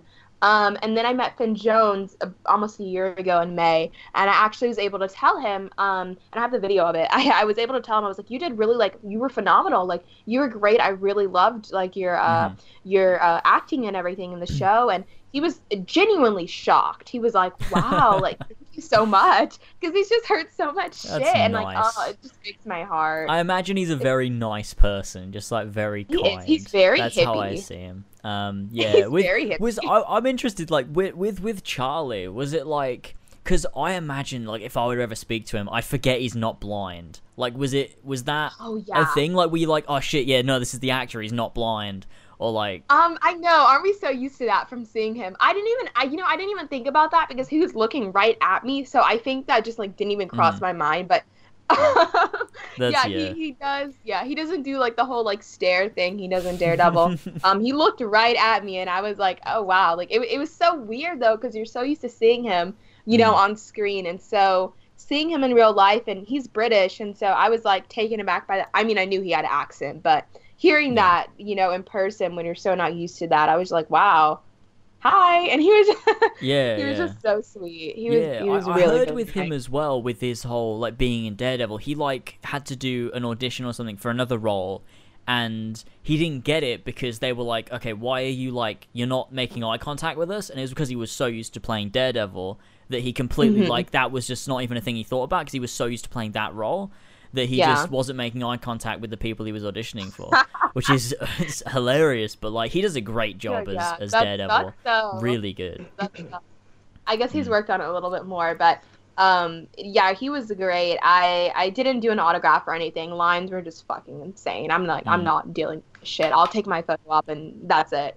And then I also met John Bernthal, who plays Punisher. I've met him. Yeah, I've met him 3 times. He is so sweet. Oh my God, I love John Bernthal. He is the best Punisher. Incredible, so sweet. And really, he makes the same effort to talk to people as well. So I really appreciate that. Yeah, he seems like he's great in everything he's in. Like, he's a really good actor, but he also seems like, I've watched a bunch of interviews with him and stuff. He seems like just like a really cool guy. That's just, like, you know, just very chill. He's just like your typical, like, cool dad type. Kind of reminds me of, like, Joe Rogan. You know? Yeah. It's like when I watch interviews with, like, Robert Downey Jr., you know, like Tony Stark. Uh-huh. He's like, his personality as an actual guy is a lot like his character, like Tony Stark, but it's as if he was like a dad. Where he just, like, he makes a lot of dad jokes. He's not as quite as, you know, as young, but it's like he's still the same guy. Like, it's really, I really like that, watching interviews with him. Yeah, no, cool. Same. I really like that too. And like John puts in so much effort for Punisher. Mm-hmm. I know he goes into, because he has like a couple of kids. He has like 3 or 4 kids and a wife and stuff. And he has to go into like isolation before playing Punisher. Yeah, yeah. I don't know if you guys knew that, but he has to go like in isolation and like he really like he barely talks to them and stuff just so he can get into like the Punisher's headspace. Yeah, I did watch him talk about that a little bit actually. That was interesting. Yeah. Yeah, that was so interesting. I was like, wow, like it's not just you wake up and you're like you're doing the part. It's like you're really putting in effort. I appreciate that. Yeah, he's very dedicated. He's a great actor. He's a very good actor. Yeah. So I'll get onto those shows. Yeah, definitely do, Tyler. Oh my God, yeah. Sorry. The Netflix universe is really good. I really, really like it. And another show that I would definitely recommend watching that I feel like you will is Agents of S.H.I.E.L.D. It's so good. It's simply really? it has no right being as good as it is. Like it you think it shouldn't be that good, but it's just so fucking good. I don't know how they've done it, but it's amazing. I really need to catch up on it. Like, I don't know. It's weird for me. Like, there's just the form of the entertainment I just prefer in film, if that makes sense. Like, the shows I like to watch are serious, like, long-winded stories, whereas, like, I prefer to get when it comes to, like, the action movies or, like, comic book stuff, I just prefer to get them in short form. But like a movie, and then I wait a couple years for the next one. I don't... Because I'd like to watch shows that are really real and they are serious. And that's the thing. The shows are, but they're just in the same universe, and it's really cool. Like the way, the way they reference like stuff that happens in the movies. Like they'll reference Sokovia or the Battle of New York or whatever. And it's like it's cool. Like they're talking about these things. Like especially in Agents of S.H.I.E.L.D. Like Coulson is a main character in that, and he talks about the Avengers all the time, and bloody Nick Fury shows up as well, which is amazing. And there's a really big cross, like there's more of a crossover with Agents of S.H.I.E.L.D., and it's really cool. Like there's one point where Ghost Rider, who's a character in season 4, uses his whip, and but it's like a sling ring from Doctor Strange, when he can like create those portals. It's the same thing, like he can do that thing. Which is really cool. It's just like nice little crossovers like that, and it feels like the same universe. And I really, really hope one day they'll cross over everything and do it in just like a really cool way. I feel like they could do it. They could easily do it. It just has to be done right. But the head of Marvel Studios TV stuff is a weird bloke who's very racist. Who said, because he's the guy that, when in Iron Man 1. You had Rhodey was played by that one guy, but he was like, oh, I want to get paid more because I found Robert Downey Jr. for you, so I should get paid for that. I should take some credit for it. And they were like, no. He's also a super weird dude as well, and thinks he has his own maths. Have you heard about this dude? No, I haven't. He has his own maths. He thinks maths is wrong. Is that, who's that? So you're talking about the dude that played Rhodey in Iron Man 1? Yeah. What's his name? I don't know what his name is, but yeah, because obviously he had to be replaced. Hang on, let me just look at the cast. Terrence Howard. Maybe I'm wrong, but I'm pretty sure Terrence Howard's like a crazy person. Oh, well, I wouldn't be surprised, he's super weird and things like he thinks it's like when you like what is 2 times 2 or like what is 1 times 2, and he goes 3, and like no, 1 times 2 is 2. He's like nah, but why? And like so he has his own maths he's coming up with his own maths because he just thinks maths is a lie. And I'm like, hey, weird. I just don't think you understand what multiplication is. He's like, no, because if you have 1 and then a 2, that's 3. I'm like, yep, you're talking about addition. We're talking about multiplication now. Nah, you don't understand. I'm like, okay, well, cool. Yeah, well, that anyways. My conversation with him, I would just be like, oh, cool, that's a great story, Terrence. I'm just going to go this way. You're great at being a 5-year-old, but that's fine. He obviously had to get replaced because he wanted to get paid more for Robert Downey Jr. That's what happened. And obviously Marvel was like, no, you're not getting paid more. You may have found him, but you don't.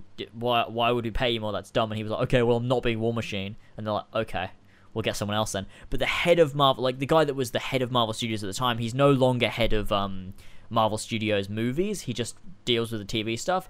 He was like, okay, we'll cast this other guy. And his reasoning was, they're both black. No one will notice the difference. That's an actual quote from this guy. He's mental. He's a mental person. Obviously, everyone noticed the difference. They even in Iron Man 2, they even wrote a line for Rhodey where Tony says something, and he's like, and Rhodey's like, "Oh, don't worry about it. This is we're doing this. Just get over it," sort of thing. And it's like a little fourth wall break, which is really nice because obviously you do notice it. They don't look all the same. It's a completely different bloke, but you know, I way prefer Rhodey from Iron Man 2 onwards. That's actually what he says. You can find the quote somewhere on the internet. He's that's just a, so funny though. Yeah, it's just like just what? So strange. Like, just so just a terrible person. But you know, there's that, and just he's an idiot, in charge of the TV stuff with Netflix and with Agents of S.H.I.E.L.D., with Inhumans, with Cloak and Dagger, and Runaways and stuff, and the new Warriors show that's coming out. He's in charge of all of that, and he doesn't want anything to do with the movies. So as soon as we get rid of that bloke, then we'll be able to do crossovers. As soon as Kevin Feige can be in charge of everything Marvel because he knows what he's doing, we'll get those crossovers. But you know, until then, we've got this weird racist man in charge of the TV stuff.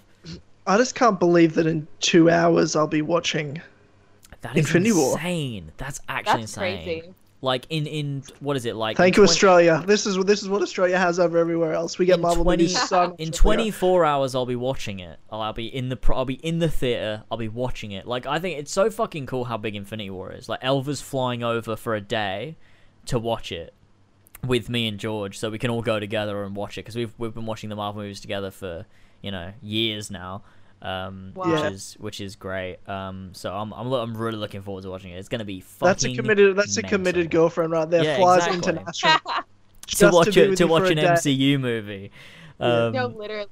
That's oh good. My gosh, I'm excited too. I have friends who are gonna go to the midnight premiere as well, and they're really excited. And I was so excited. Well, don't spoil it too much for me, but like, tell me the good part.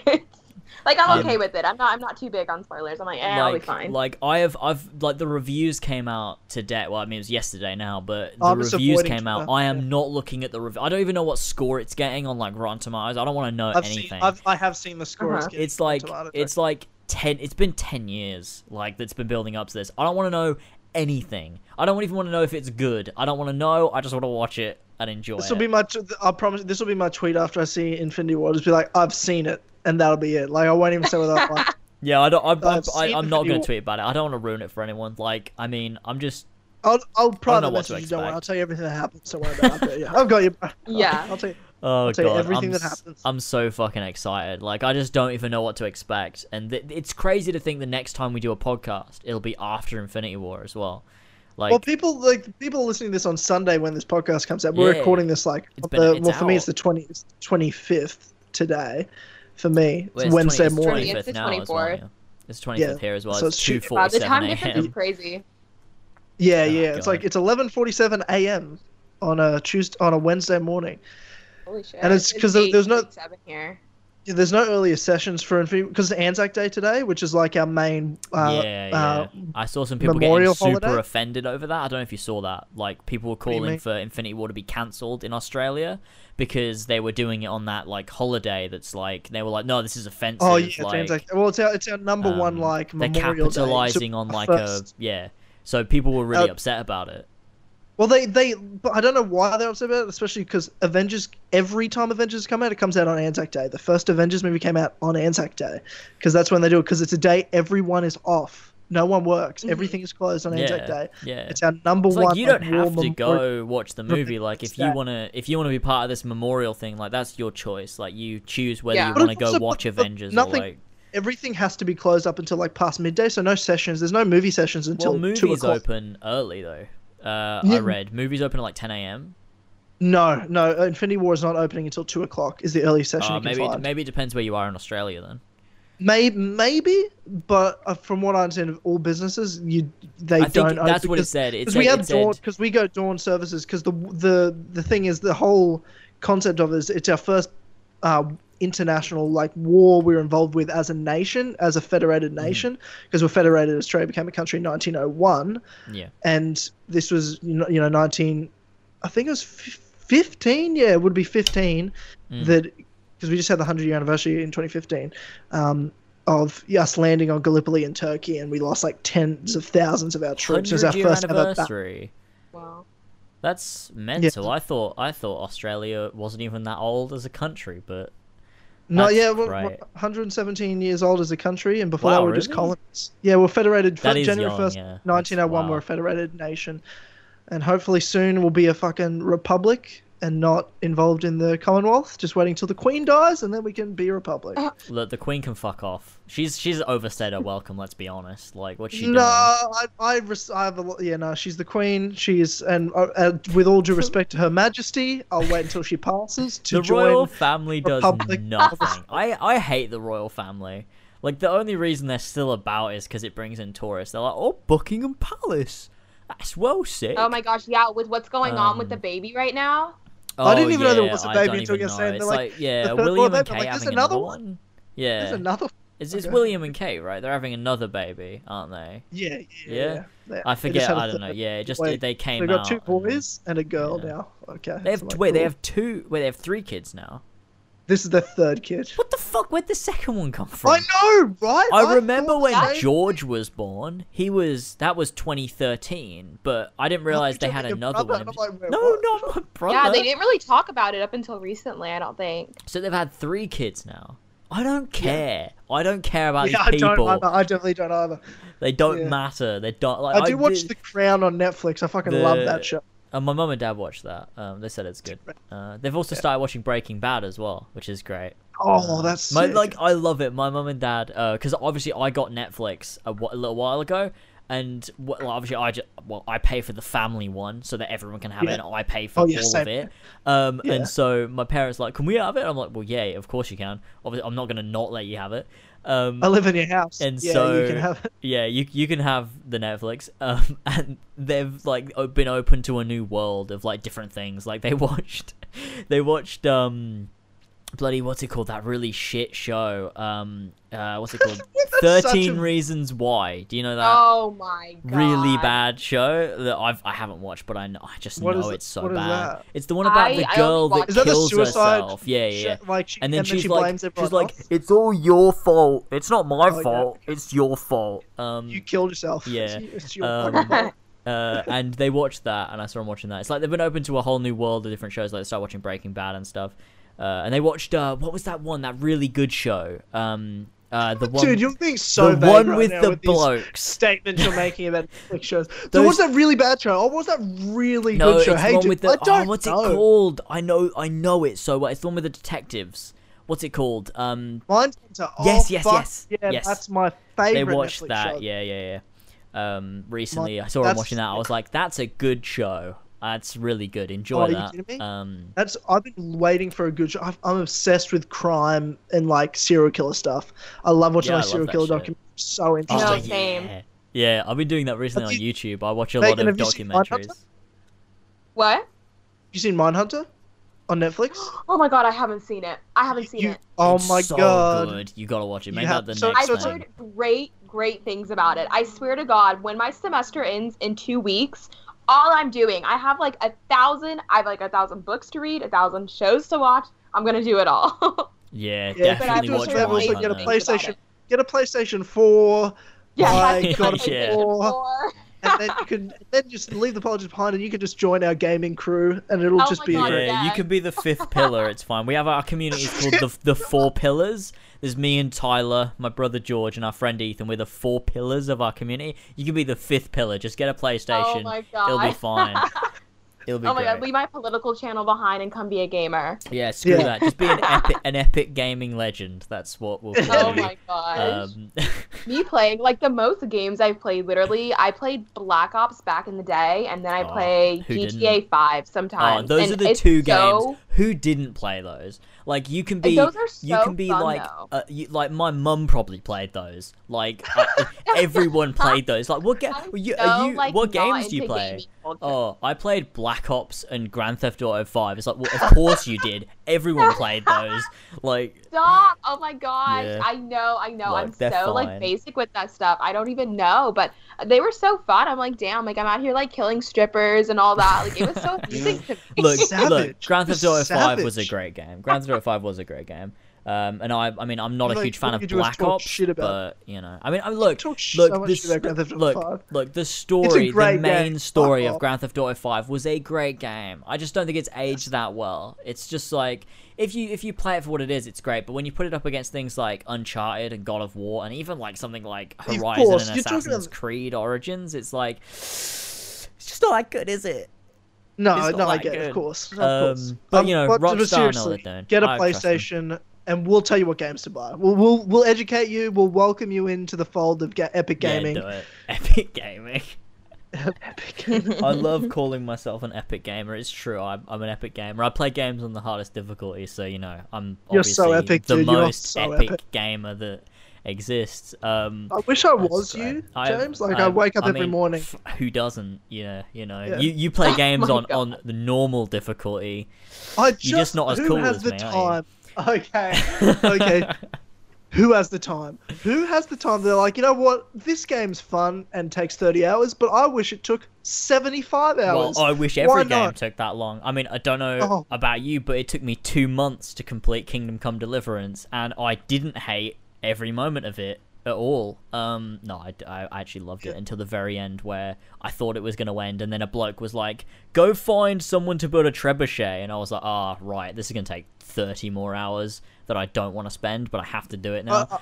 Yeah, so simply too much time. I've got shit to do. I shouldn't have done so many side things. I should have just completed that in a week and got it over with. That was horrible. It really did get horrible towards the end, to be honest. But you know, PlayStation exclusives is where it's at. That's the best shit. Yeah, you don't need Xbox. You just need the PlayStation 4. Fuck the Xbox. Yes, I'm gonna get it. I swear. I need to just go ahead and get it at this point. I have so many. I want to get more involved. Like I have my friends like try to explain it to me, and I'm like, you know what? I can't do this. Just I need my fucking PlayStation. Yeah, like I feel so sorry for people that play on Xbox. Like, what do you have? Sunset Overdrive. Oh, don't even start me. Wow. I'm an Xbox guy too. Like, I'm a diehard Xbox. Disgusting games. And I can't defend it. I just can't defend it. It's so bad. Imagine having only an Xbox One. You're missing out on Uncharted, The Last of Us, God of War, Kingdom Hearts, Horizon Zero Dawn, bloody Days Gone, Spider-Man. They're coming out. Oh, you mean all the best games of the generation? Yeah. Yeah. PlayStation are killing it. I wouldn't be surprised if they kill Xbox. Like, if there's not another Xbox, it's like, just don't bother. They definitely will be. Stop it. Stop making Xboxes. No one's playing your shit games. Get out. Oh, God. Fuck James, Xbox. You need to relax. Okay, Jesus Christ. Sorry, I feel very strongly about this. It's God of War that's done it to me. I've got Spartan rage. I'm really angry at Xbox. You're a loser also, but that's another here nor there. I'm sorry that you're not an epic gamer like I am. Shut the fuck up. Shut the fuck up. Oh my God. That's funny. God. Yeah, well, speaking of YouTube channels and giving up the political YouTube and becoming an epic gamer, Megan, when you started your channel, I did want to get to this way earlier, but we're so far in, and I realize, holy shit, we haven't even talked about this. When it comes to your YouTube channel, like, what are your goals and stuff? What are you trying to do with it, and where do you want to end up with it? Wow, this is I get this question a lot, and my initial thing, like when I first started, was I didn't really have like a goal or objective. I just kind of wanted to post content and just edit my videos and make them and have fun with it. I use a lot of humor and all that stuff in my videos, and so that's like something really big to me, and so I was like, you know, it's just gonna be fun videos, and you know, I can also talk about my own experiences and stuff that's going on and all that. But as time has gone on within the past couple of months, I'm and actually you exploded. Doing... Not at all, not at all. I've done YouTube for almost 6 years, and you've passed me in subscribers, so you've done all right. Oh yeah. My God, that's crazy. No, it's so weird though, because I'm like, what is going on? But I'm doing a website right now. I'm having a friend help me with that, and basically it's gonna be I'm gonna have some people do it with me. I'm gonna post applications for that within the next couple days, but I'm working on that. Basically, I'm just gonna talk about like lifestyle stuff and obviously politics, and I want to do like kind of local events, so like maybe stuff in Texas, and I wanna do more like articles, like written interviews with people and all that stuff. I would like to do that. So what will you be getting people to do? What are the applications? You're getting people to do those similar things and do like interviews and things like that? Yeah, so I want them to do that as well. I don't want it to be just revolved around me. I feel not uncomfortable, but I would just love to have different perspectives and opinions to write alongside of me. So basically the application is just going to ask people, you know, what would you like to write about? What's something that interests you? You know, can you name like 3 titles of articles that you would like to write? You know, what's like a good headline for you? And I want to have different people come on and do that, and it's open to everyone, so you guys can apply. James, get on that. We're moving into politics, buddy. We're doing it. Fuck the gaming shit. I'm not an epic gamer anymore. I'm an epic politician. We're retiring.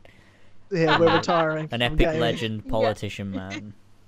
Yeah, and I want to do that, and I want to have some people do that alongside with me.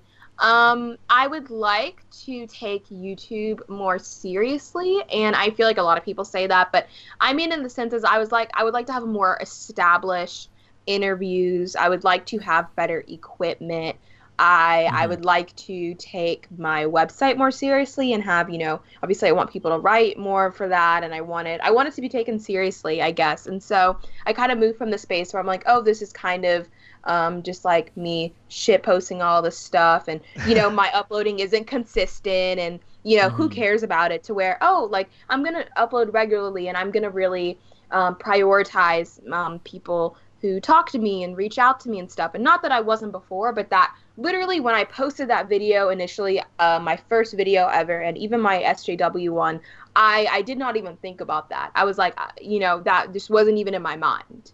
So that's definitely kind of made me kind of like rethink, you know, where is my channel going?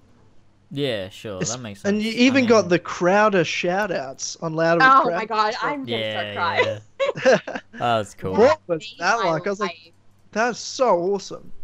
That made my life, and he was amazing at the event he did here at SMU, Southern Methodist University.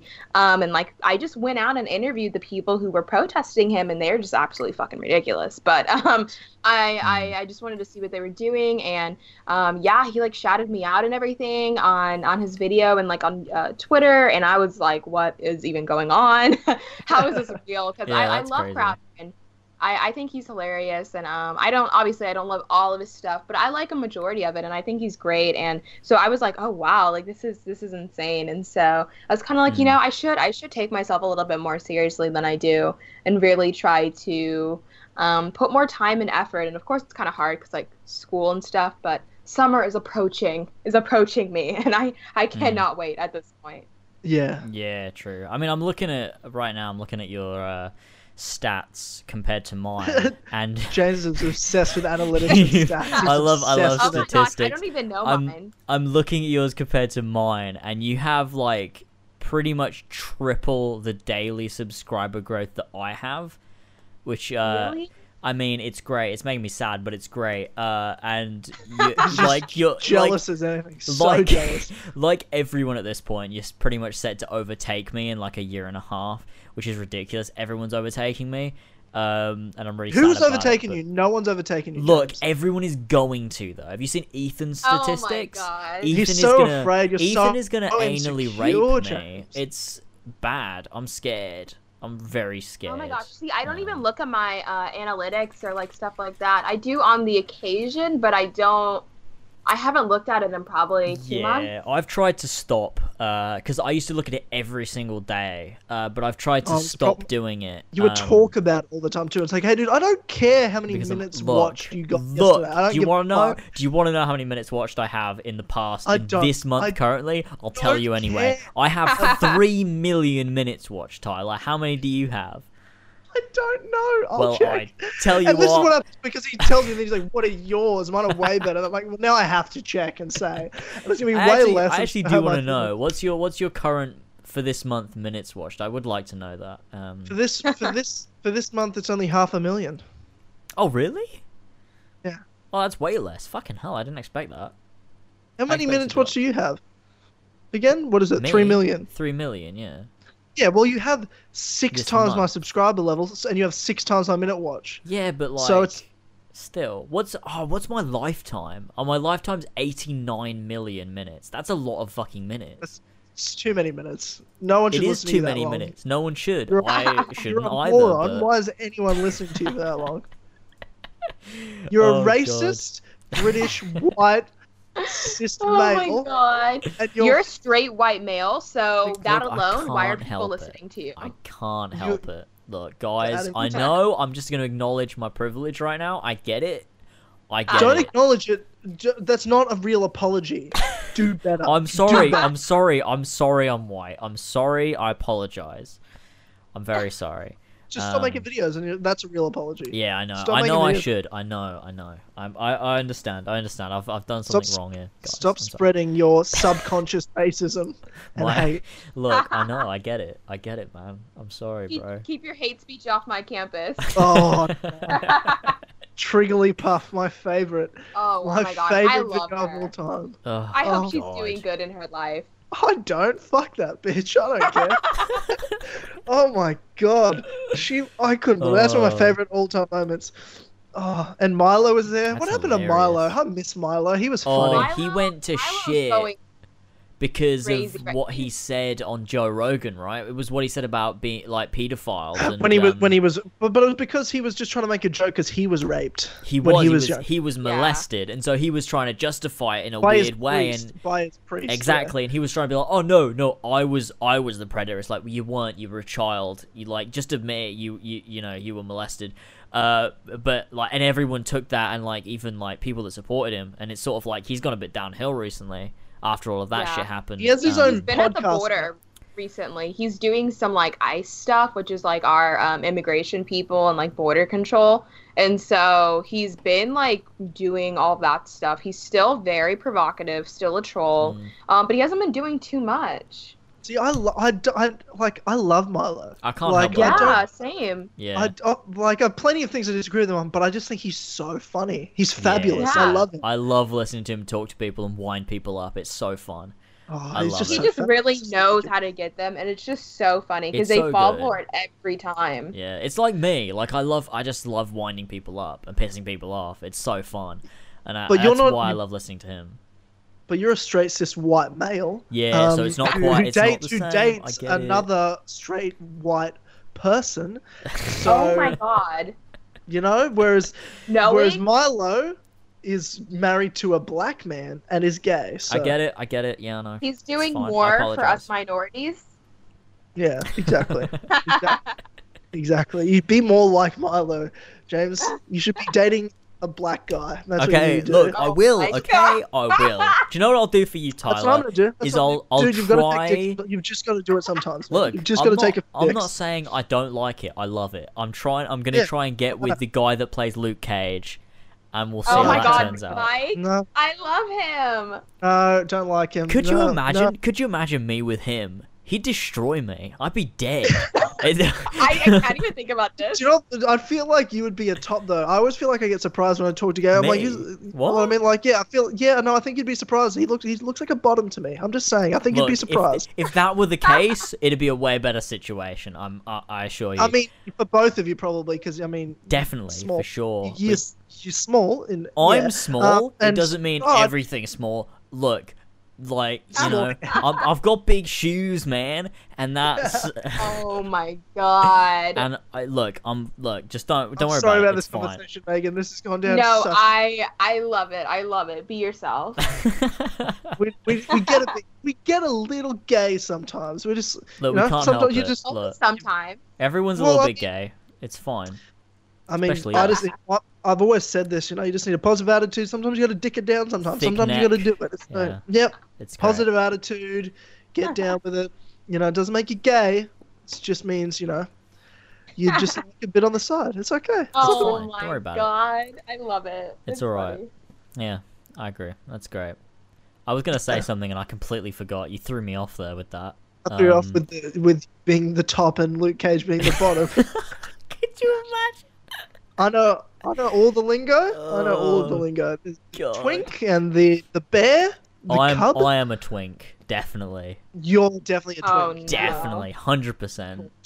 Just very, very thin. A small man. Yeah, that's small. Me. Yeah, that's the thing. Like, he's small and skinny. That's the thing about James. Yeah. And see, I'm sure Luke Cage would love it. I'm like a cub meets a twink, because I'm not like hairy, like, so I could be a cub. But you're very, I'm not small and. Yeah. I've got some mass on me, and I've got some muscle on me, so I'm just kind of like, I guess I'd be a kind of in between, a twink cub mixture. Yeah, that'd be my gay lifestyle. Yeah, that's my nightlife. I'm like Batman. Like the ideal. Gay at, I think if I think were you gay, you'd be the ideal gay. I think that's the kind of you're the kind of guy that every gay likes, sort of thing. Yeah, well, I mean, that's how I put it. Like, if I was in prison, I wouldn't last a day. That's how I explain that. Like, yeah, I'd be wanted all day. Yeah, and I'm fucking adorable. Like, yeah, if I was gay, it'd be great. It'd be phenomenal for the men out there. Can someone take that soundbite of you saying, I'm fucking adorable? No, I literally need this, like, on that's amazing. I'm fucking adorable. That's the best thing you've ever said. I wouldn't last an hour in prison. You know what they'd do to me in prison? It'd be rough. No, I'd like to know, though. What do they do to you in prison, Tyler? I'd rather not bring it up. I'm just saying I wouldn't be the top. I wouldn't have a choice. Hold my pocket. I'd be like, oh shit, yes sir. I'm gonna make you eat my dude for breakfast every morning. That's fucking what's it? Who's that's jokes from Tom Segura. Yeah. I love that. Bikes. Yeah. Bikes. That's classic. That's a good bit. Oh god. Oh Jesus Christ! What? Yeah, this. Oh my god, I love it. This is what happens when you go to the full 3 hours. By the end of it, it goes just so weird. Yeah, and I know, but I love it though. Like I love it. This podcast, I mean, for two reasons. This podcast has been refreshing because I mean, especially compared to like the last pre-recorded one we did with Aftermath, a very different podcast. Because we can talk politics and we can, you know, have a good discussion rather than him then unfollowing me on Twitter. Like I don't know why. I don't know what it was.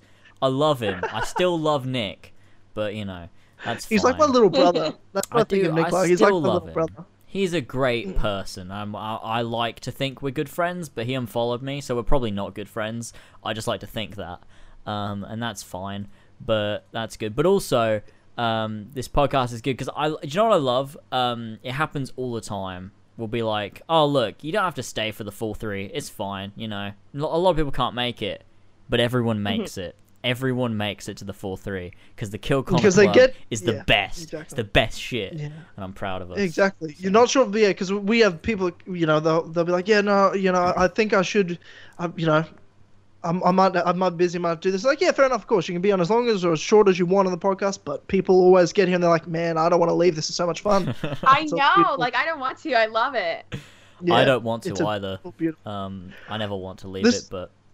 This is how the podcast lasts so long, James. Like, this is all James and I have done for almost 4 years. And, like, we met doing this. Like, we just got together on Skype one day and we're talking about video games on a live stream. And then now we started doing this podcast, and it's almost 4 years in August. See, I love it. Like, that's just so genuine, though. You know, a lot of people are forced about it and everything. It just came out of nowhere. It's just like a complete accident. Exactly. We just did a live stream with each other and obviously someone else, but it doesn't matter.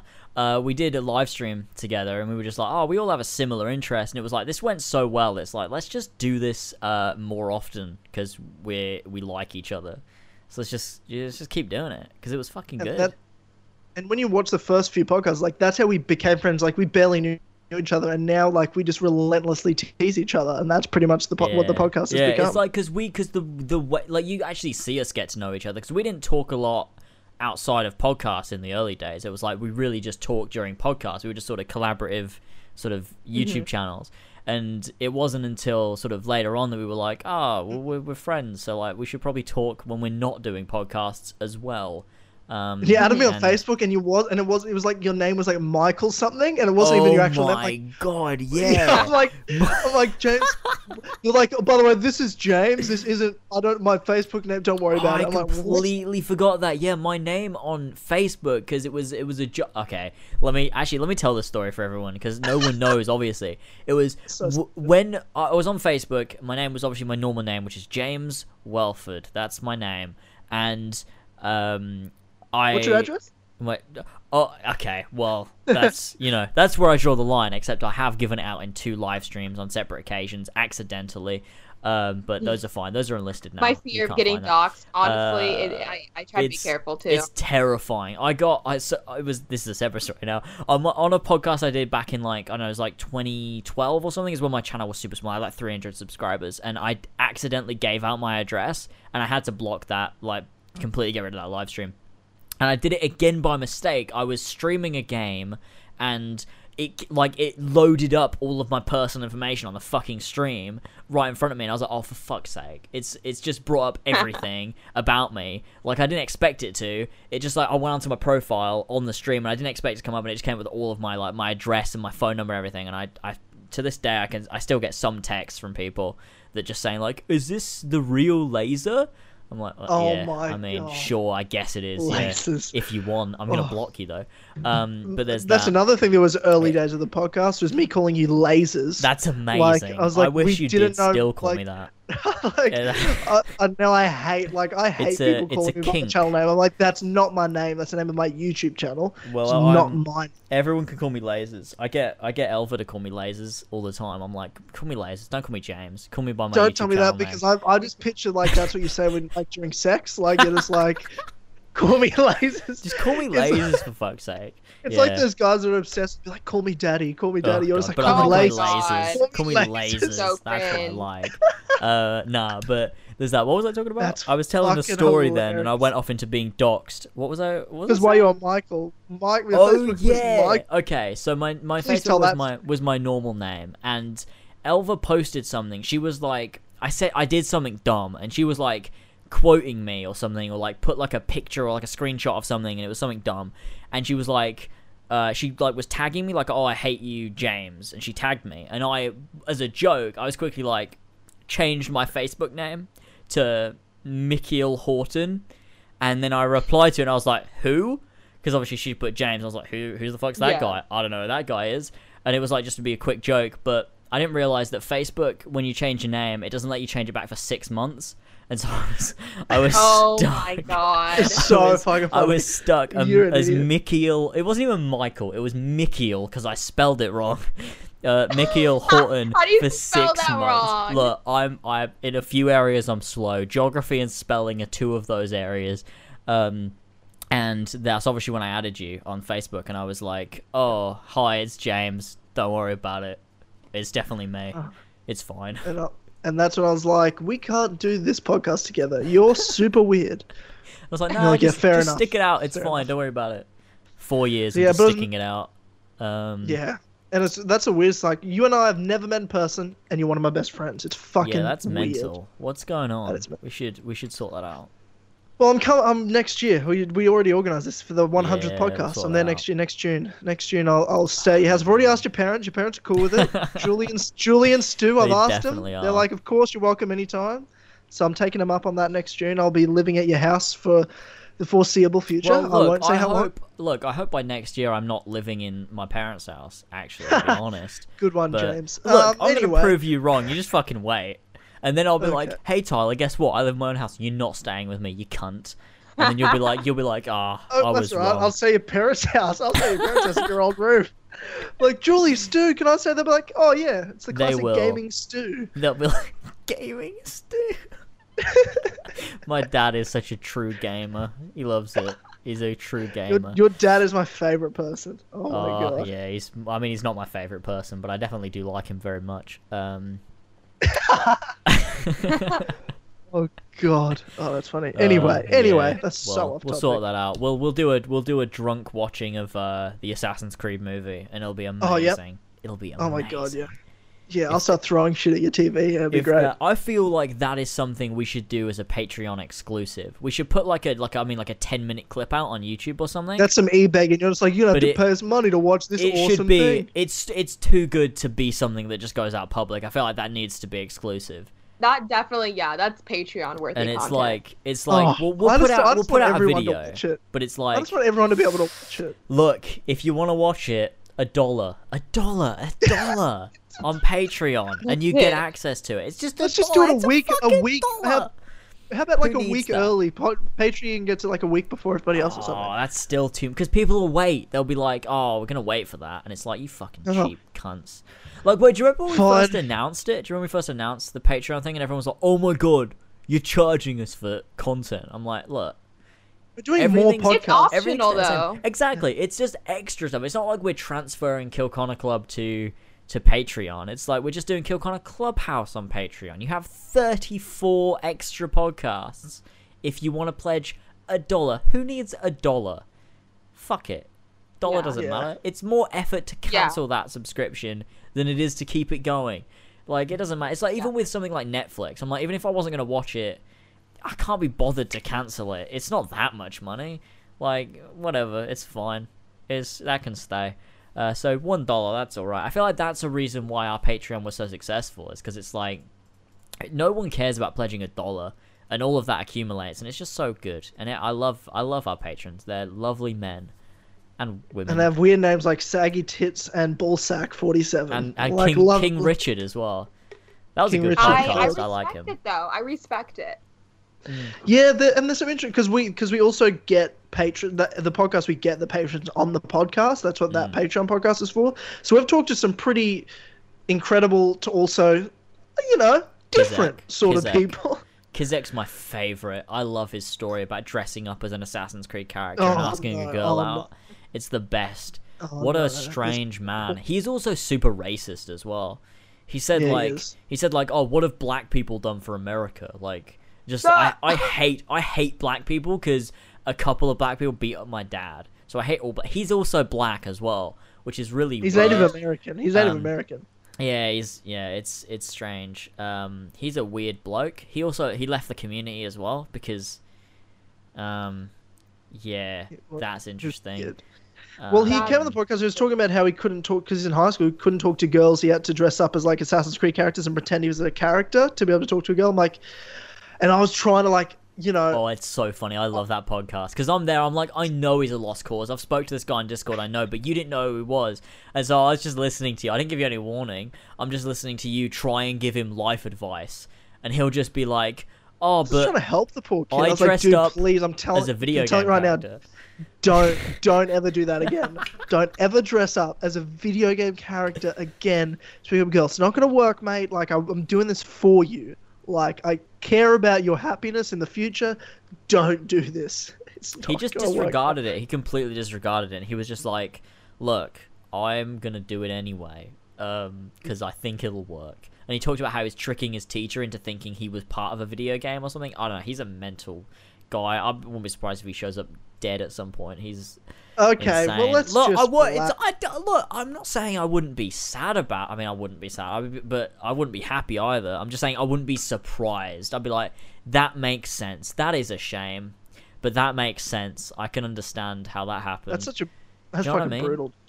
Look, I'm just saying I wouldn't be surprised. This is what happens when we go past 3 hours, James. This is what happens. I don't want it to happen.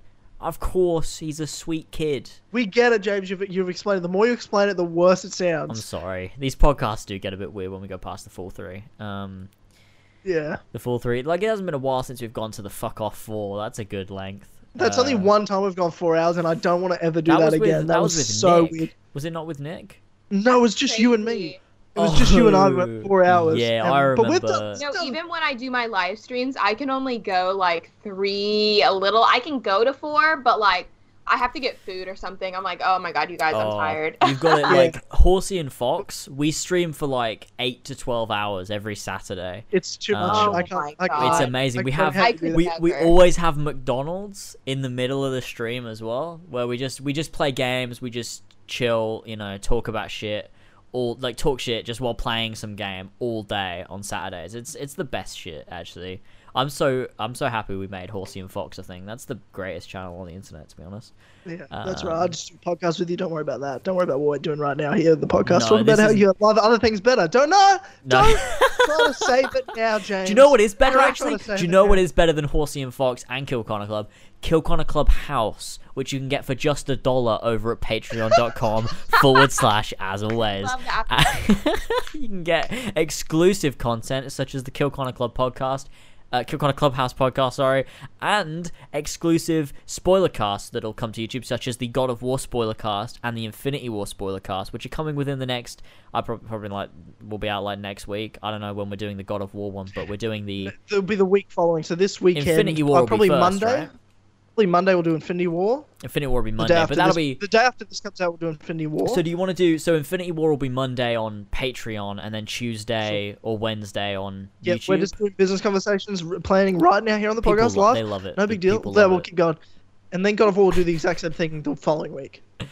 Perfect. That sounds great. I mean, do you remember Kill Connor Club episode 5, where we created new t-shirt designs on stream, and that was the whole podcast. We were so fucking dumb. What the fuck was wrong with us? I was like 17. We started this podcast when I was 17. That's so weird. The first time we talked, I was 18, about to turn 19. Yeah. I'm I remember almost 23. I just turned 17, actually. It had been like a couple months, and I turned 17. That's really weird.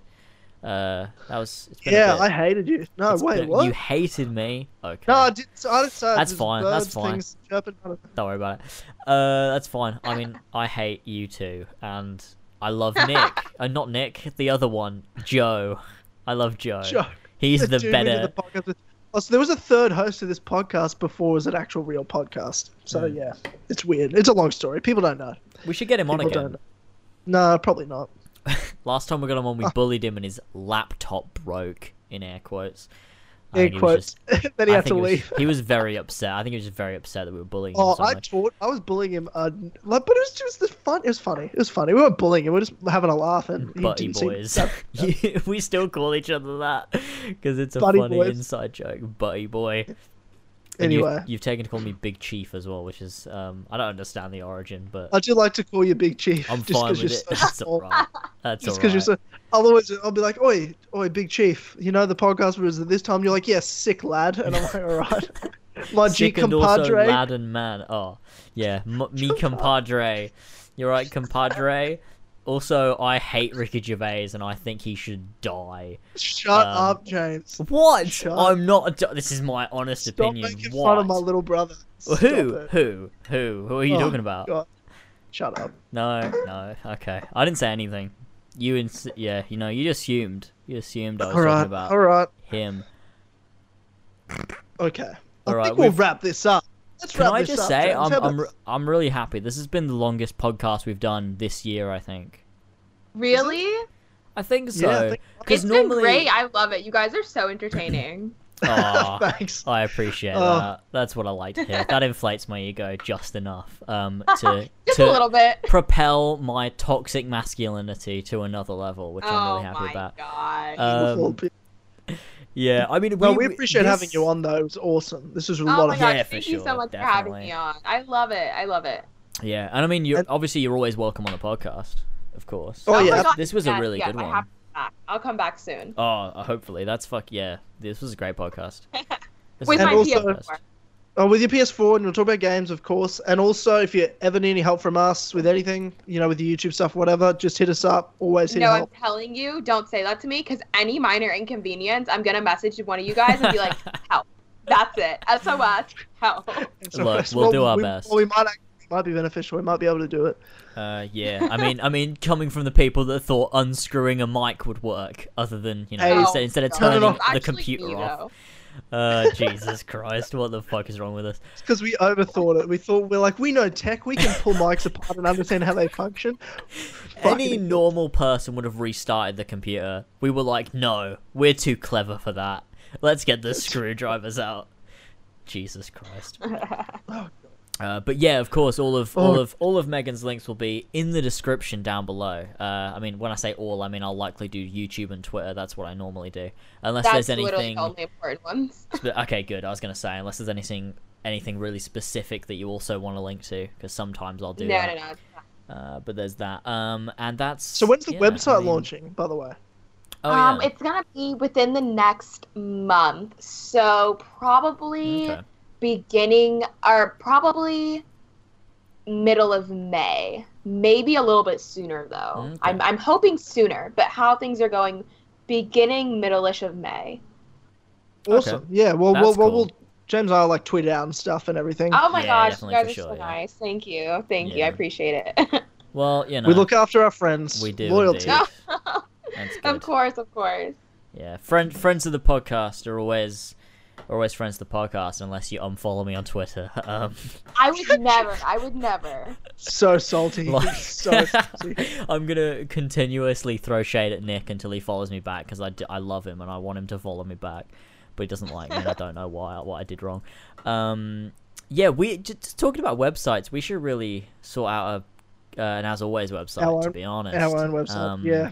That's next year. We've got it as like a $500 like goal on Patreon. It's like, oh, we'll sort out a website if we get this. We've still got to do our Halo Patreon Let's Play, dude. Oh shit! Yeah, we forgot about that. Do you know what I really hate is these Patreon commitments, like giving away T-shirts, making sure we do our Patreon events that we do every month that we've missed like a couple of times now. It's just so much fucking work. Like it's enough work to sort out these podcasts and our timings for the podcasts. Trying to sort out like these events of like going on Discord or live streaming to like 2.5 people is like really difficult. Well, it's like no one shows up. Like we've got fucking like 80 Patreons and it's like 2 of them show up to the streams. And then what they do is they share the link with people that aren't Patreons. So we get like 12 people watching and only like 2 of them from the website. Shows up, yeah. It's like Amir, you haven't given us $1 of your money. They haven't given us like a cent of your money. What are you doing here? Go away. This isn't for you. It's fine. Whatever. It's fine. I'll just have to start putting ads on those so people that show up that aren't welcome get ads played, and I'll split like 5 cents with you. And I'm good. You know what? I think I'm good. Be great. It's like I've never split even $1 with you that we've got from Kill Connor Club ads. Yeah. But how many views have these podcasts gone? I'd really like to know the amount of money we've earned in total just from ad revenue off of the podcasts. That'd be interesting. And then. You owe me half of that? Is that what you're saying? Is that what you're saying? I mean, yeah, no. It's on my channel. We didn't sign anything. It's fine. Don't worry about it. I need the money. Oh, God. Okay. That's all right. Anyway. Okay, yeah, we've gone for like 3.5 hours now. Let's wrap this thing up. Yeah, this has gone on for a bit too long. Don't say that. I'm really upset because I've got to wait a bit to see Infinity War. But there's that. All right, well...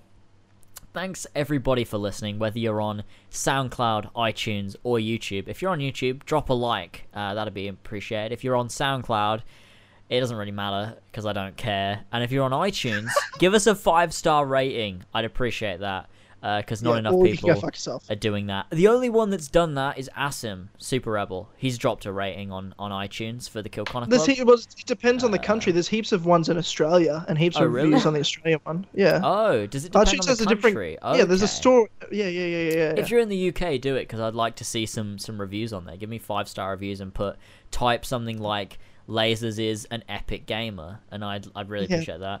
That'd be great. It's because the British aren't as loyal, bro. There's so many Australians that do it. Look. So many Australians that do it. Yeah, look. English people are dickheads. I don't like any of them. Yeah. That's fine. Yeah. But, okay. And if you want to hear more of the Kill Connor Club podcast over at Patreon on Kill Connor Club House, and if you want to talk to us and you want to have a good time with us, then go over to patreon.com/asalways and pledge just $1 to be in the queue for Kill Connor Clubhouse at some point. Or if you pledge $15 and above, you'll jump to the front of that queue and you can talk to us straight away. And I know that's a really great reward. I'd love that reward too. We're pretty awesome, pretty fucking cool. Unfortunately, yeah. I'm very awesome. I'm one of us, so you know I can't talk to us, but I would love to because I know how fucking good we are. So you know, just $1 or maybe more than that over at patreon.com. You can even go over and just check the rewards and be like, some of this sounds really fucking good, and I know it does. I made them, so there's that. Like the $5+ to get your name read. Exactly, you want to get your name read out. Like these people here, like we have Ben or Modrox, King Richard III, Bullsack47, T-Man or Travis, Billy the Team Dynamite Captain Robertson, Josh DeVellier, Damien, Mario5380, Loomis Strad, Josh Jordan, The Humble Worm, Elsterco91, Emil Catborg, Austin, S. Jaws, Good Day It's Laser, Prudvi Mover, Shaded Rav, Julie, Adam Sundling, HBarts12, Saggy Tits, Jay's the Last Magici, Jonas Stewart, James and Ladd, Frankie Gaffney, Yazen, Joe the Sexy Boy Smith, Brian Ford, Connor DeRose, Ginger Nut Jared, Georgia Long and Fox, Joshua Mora, Gene, Marcus Blackburn, Nimbus, Seth, Oscar, Rav Jai, Son of a Bitch, OG Doggo, Tyler Tranter, Brendan, or BQ Overlord, and Pink Flame 313. If you want to be part of that list, $5 or more over at patreon.com/, as always, would appreciate it. Helps us out a lot, especially since Tyler is unemployed currently and he needs the money. Not for long, not for long, not for long. Oh, hey, bro. Hey, bro. That's my feelings. Look, it's fine. We're just bringing in a bit more money. That's all right. Yeah. So we'd appreciate that. Helps power the podcast, helps power things we do in the future. Like, legitimately, it does help power certain things. Like, we do the podcast regardless, but there are certain things it does help us out with, such as, you know, getting guests on and, you know, sorting out timings for things. So it's like, if we're getting paid for it, we're doing it. So there's that. Oh, we'll do it anyway. All right. See, okay. No. That's the longest Patreon read you've ever done. What the fuck is going on? Look, I'm like trying 10 times longer. Look. If we get to 3.5 hours, I can put another ad in the YouTube video. Oh my god! You're a piece of shit. You are a piece of shit. I'm kidding. I'll get like 10 cents from it. It's fine. But yeah, thanks for joining us, everyone, for watching. Thank you, Megan, for joining us. It's been a great time. We'll obviously have you on anytime. It's been great. Her links will obviously all be in the description if you want to go check her out. I would recommend it because there's some good shit over there for sure. So there's that. Anyways, I mean, I don't know, do you two have anything else to say? Because I don't. I'm good. I'm all good. Again, Megan, thank you so much. That was awesome. Yeah, thank you guys. I loved it. This was great. Everyone, please be their Patreon. They need help. Really? Please. This is my plea to you viewers. Exactly. If you don't listen to like anyone, listen to her. She's definitely, she's telling the truth. If I want to know, if you had to rate us in terms of best podcast, where would you rate us? Please at the top. Like 1 through 10, like a number, or like give us a rating, like what out of 10? Okay. I would say a solid 8.5. 8.5. Okay. I was hoping you'd lie and say 10. This is where you lie. Okay, you've given us. Okay. What's 8.5? To save feelings, all right? Okay. What is that? 1.5 we're missing. What are we missing? Tell me. What is it? No, I don't think you guys are missing anything. So what the fuck is the rating about? We're missing 50% of a perfect rating. I feel so under pressure. I think it's just because for me personally, because I don't know a lot about video games, and I know you guys talk about that a lot. Okay. I love the personality, and that's so it's a personal thing. That's fine. I can live with that. I can live with it. Yeah, and that's where it is. But the rest for me is going to be games. Fantastic. So, well, yeah, that's why I have. You stuck for the full 3 plus an extra half an hour of utter bollocks. So I mean, for me, that's good. It was. I mean, look, it is. It always is with the Kill Connor Club. We've done 71 episodes of pure shit. So you know, the fact we've got any sort of fan base is a shock to me. But there you go. There's that. All right. Thanks, everyone, for joining us. I'm not going to draw this out any longer, although I know everyone loves it, and they'd love if we went through longer. Shut up. Look, they do. They do, though, don't they? Everyone that listens to this loves it. They'd love it to go on forever. I know they would. I would if I were a listener. Are you drunk? It's 3:30 in the morning for you, dude. What are you talking about? You need to go to sleep. I'm fine. I'm fine. I'm just having a good time.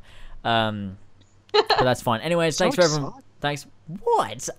Look, I just love this podcast, to be honest. But that's fine. Anyway, everyone, thanks for joining us. Thank you, Megan, for joining us. Thank you, Tyler, for joining me. Yeah, thank you. For the podcast. Thank you very much, Tynamite, or AC Follower. And we will see you all in a week's time for... Well, I mean, we'll see you soon for the Infinity War spoiler cast, which is... when this is coming out... Let me do this. Let me... You know what? Okay. Sorry, I got confused. You know what? No, guys, like, kick rocks outside or something. Go do something else. Yep, you'll see for Infinity War Spoilercast tomorrow on Patreon, Tuesday for on YouTube, next Sunday for Clubhouse, and then the following Monday on Patreon again for the God of War Spoilercast, Tuesday on YouTube for that. Thank you for joining us, ladies and gentlemen. We will see you next time. Fantastic. All right. Yeah, boy. Yeah.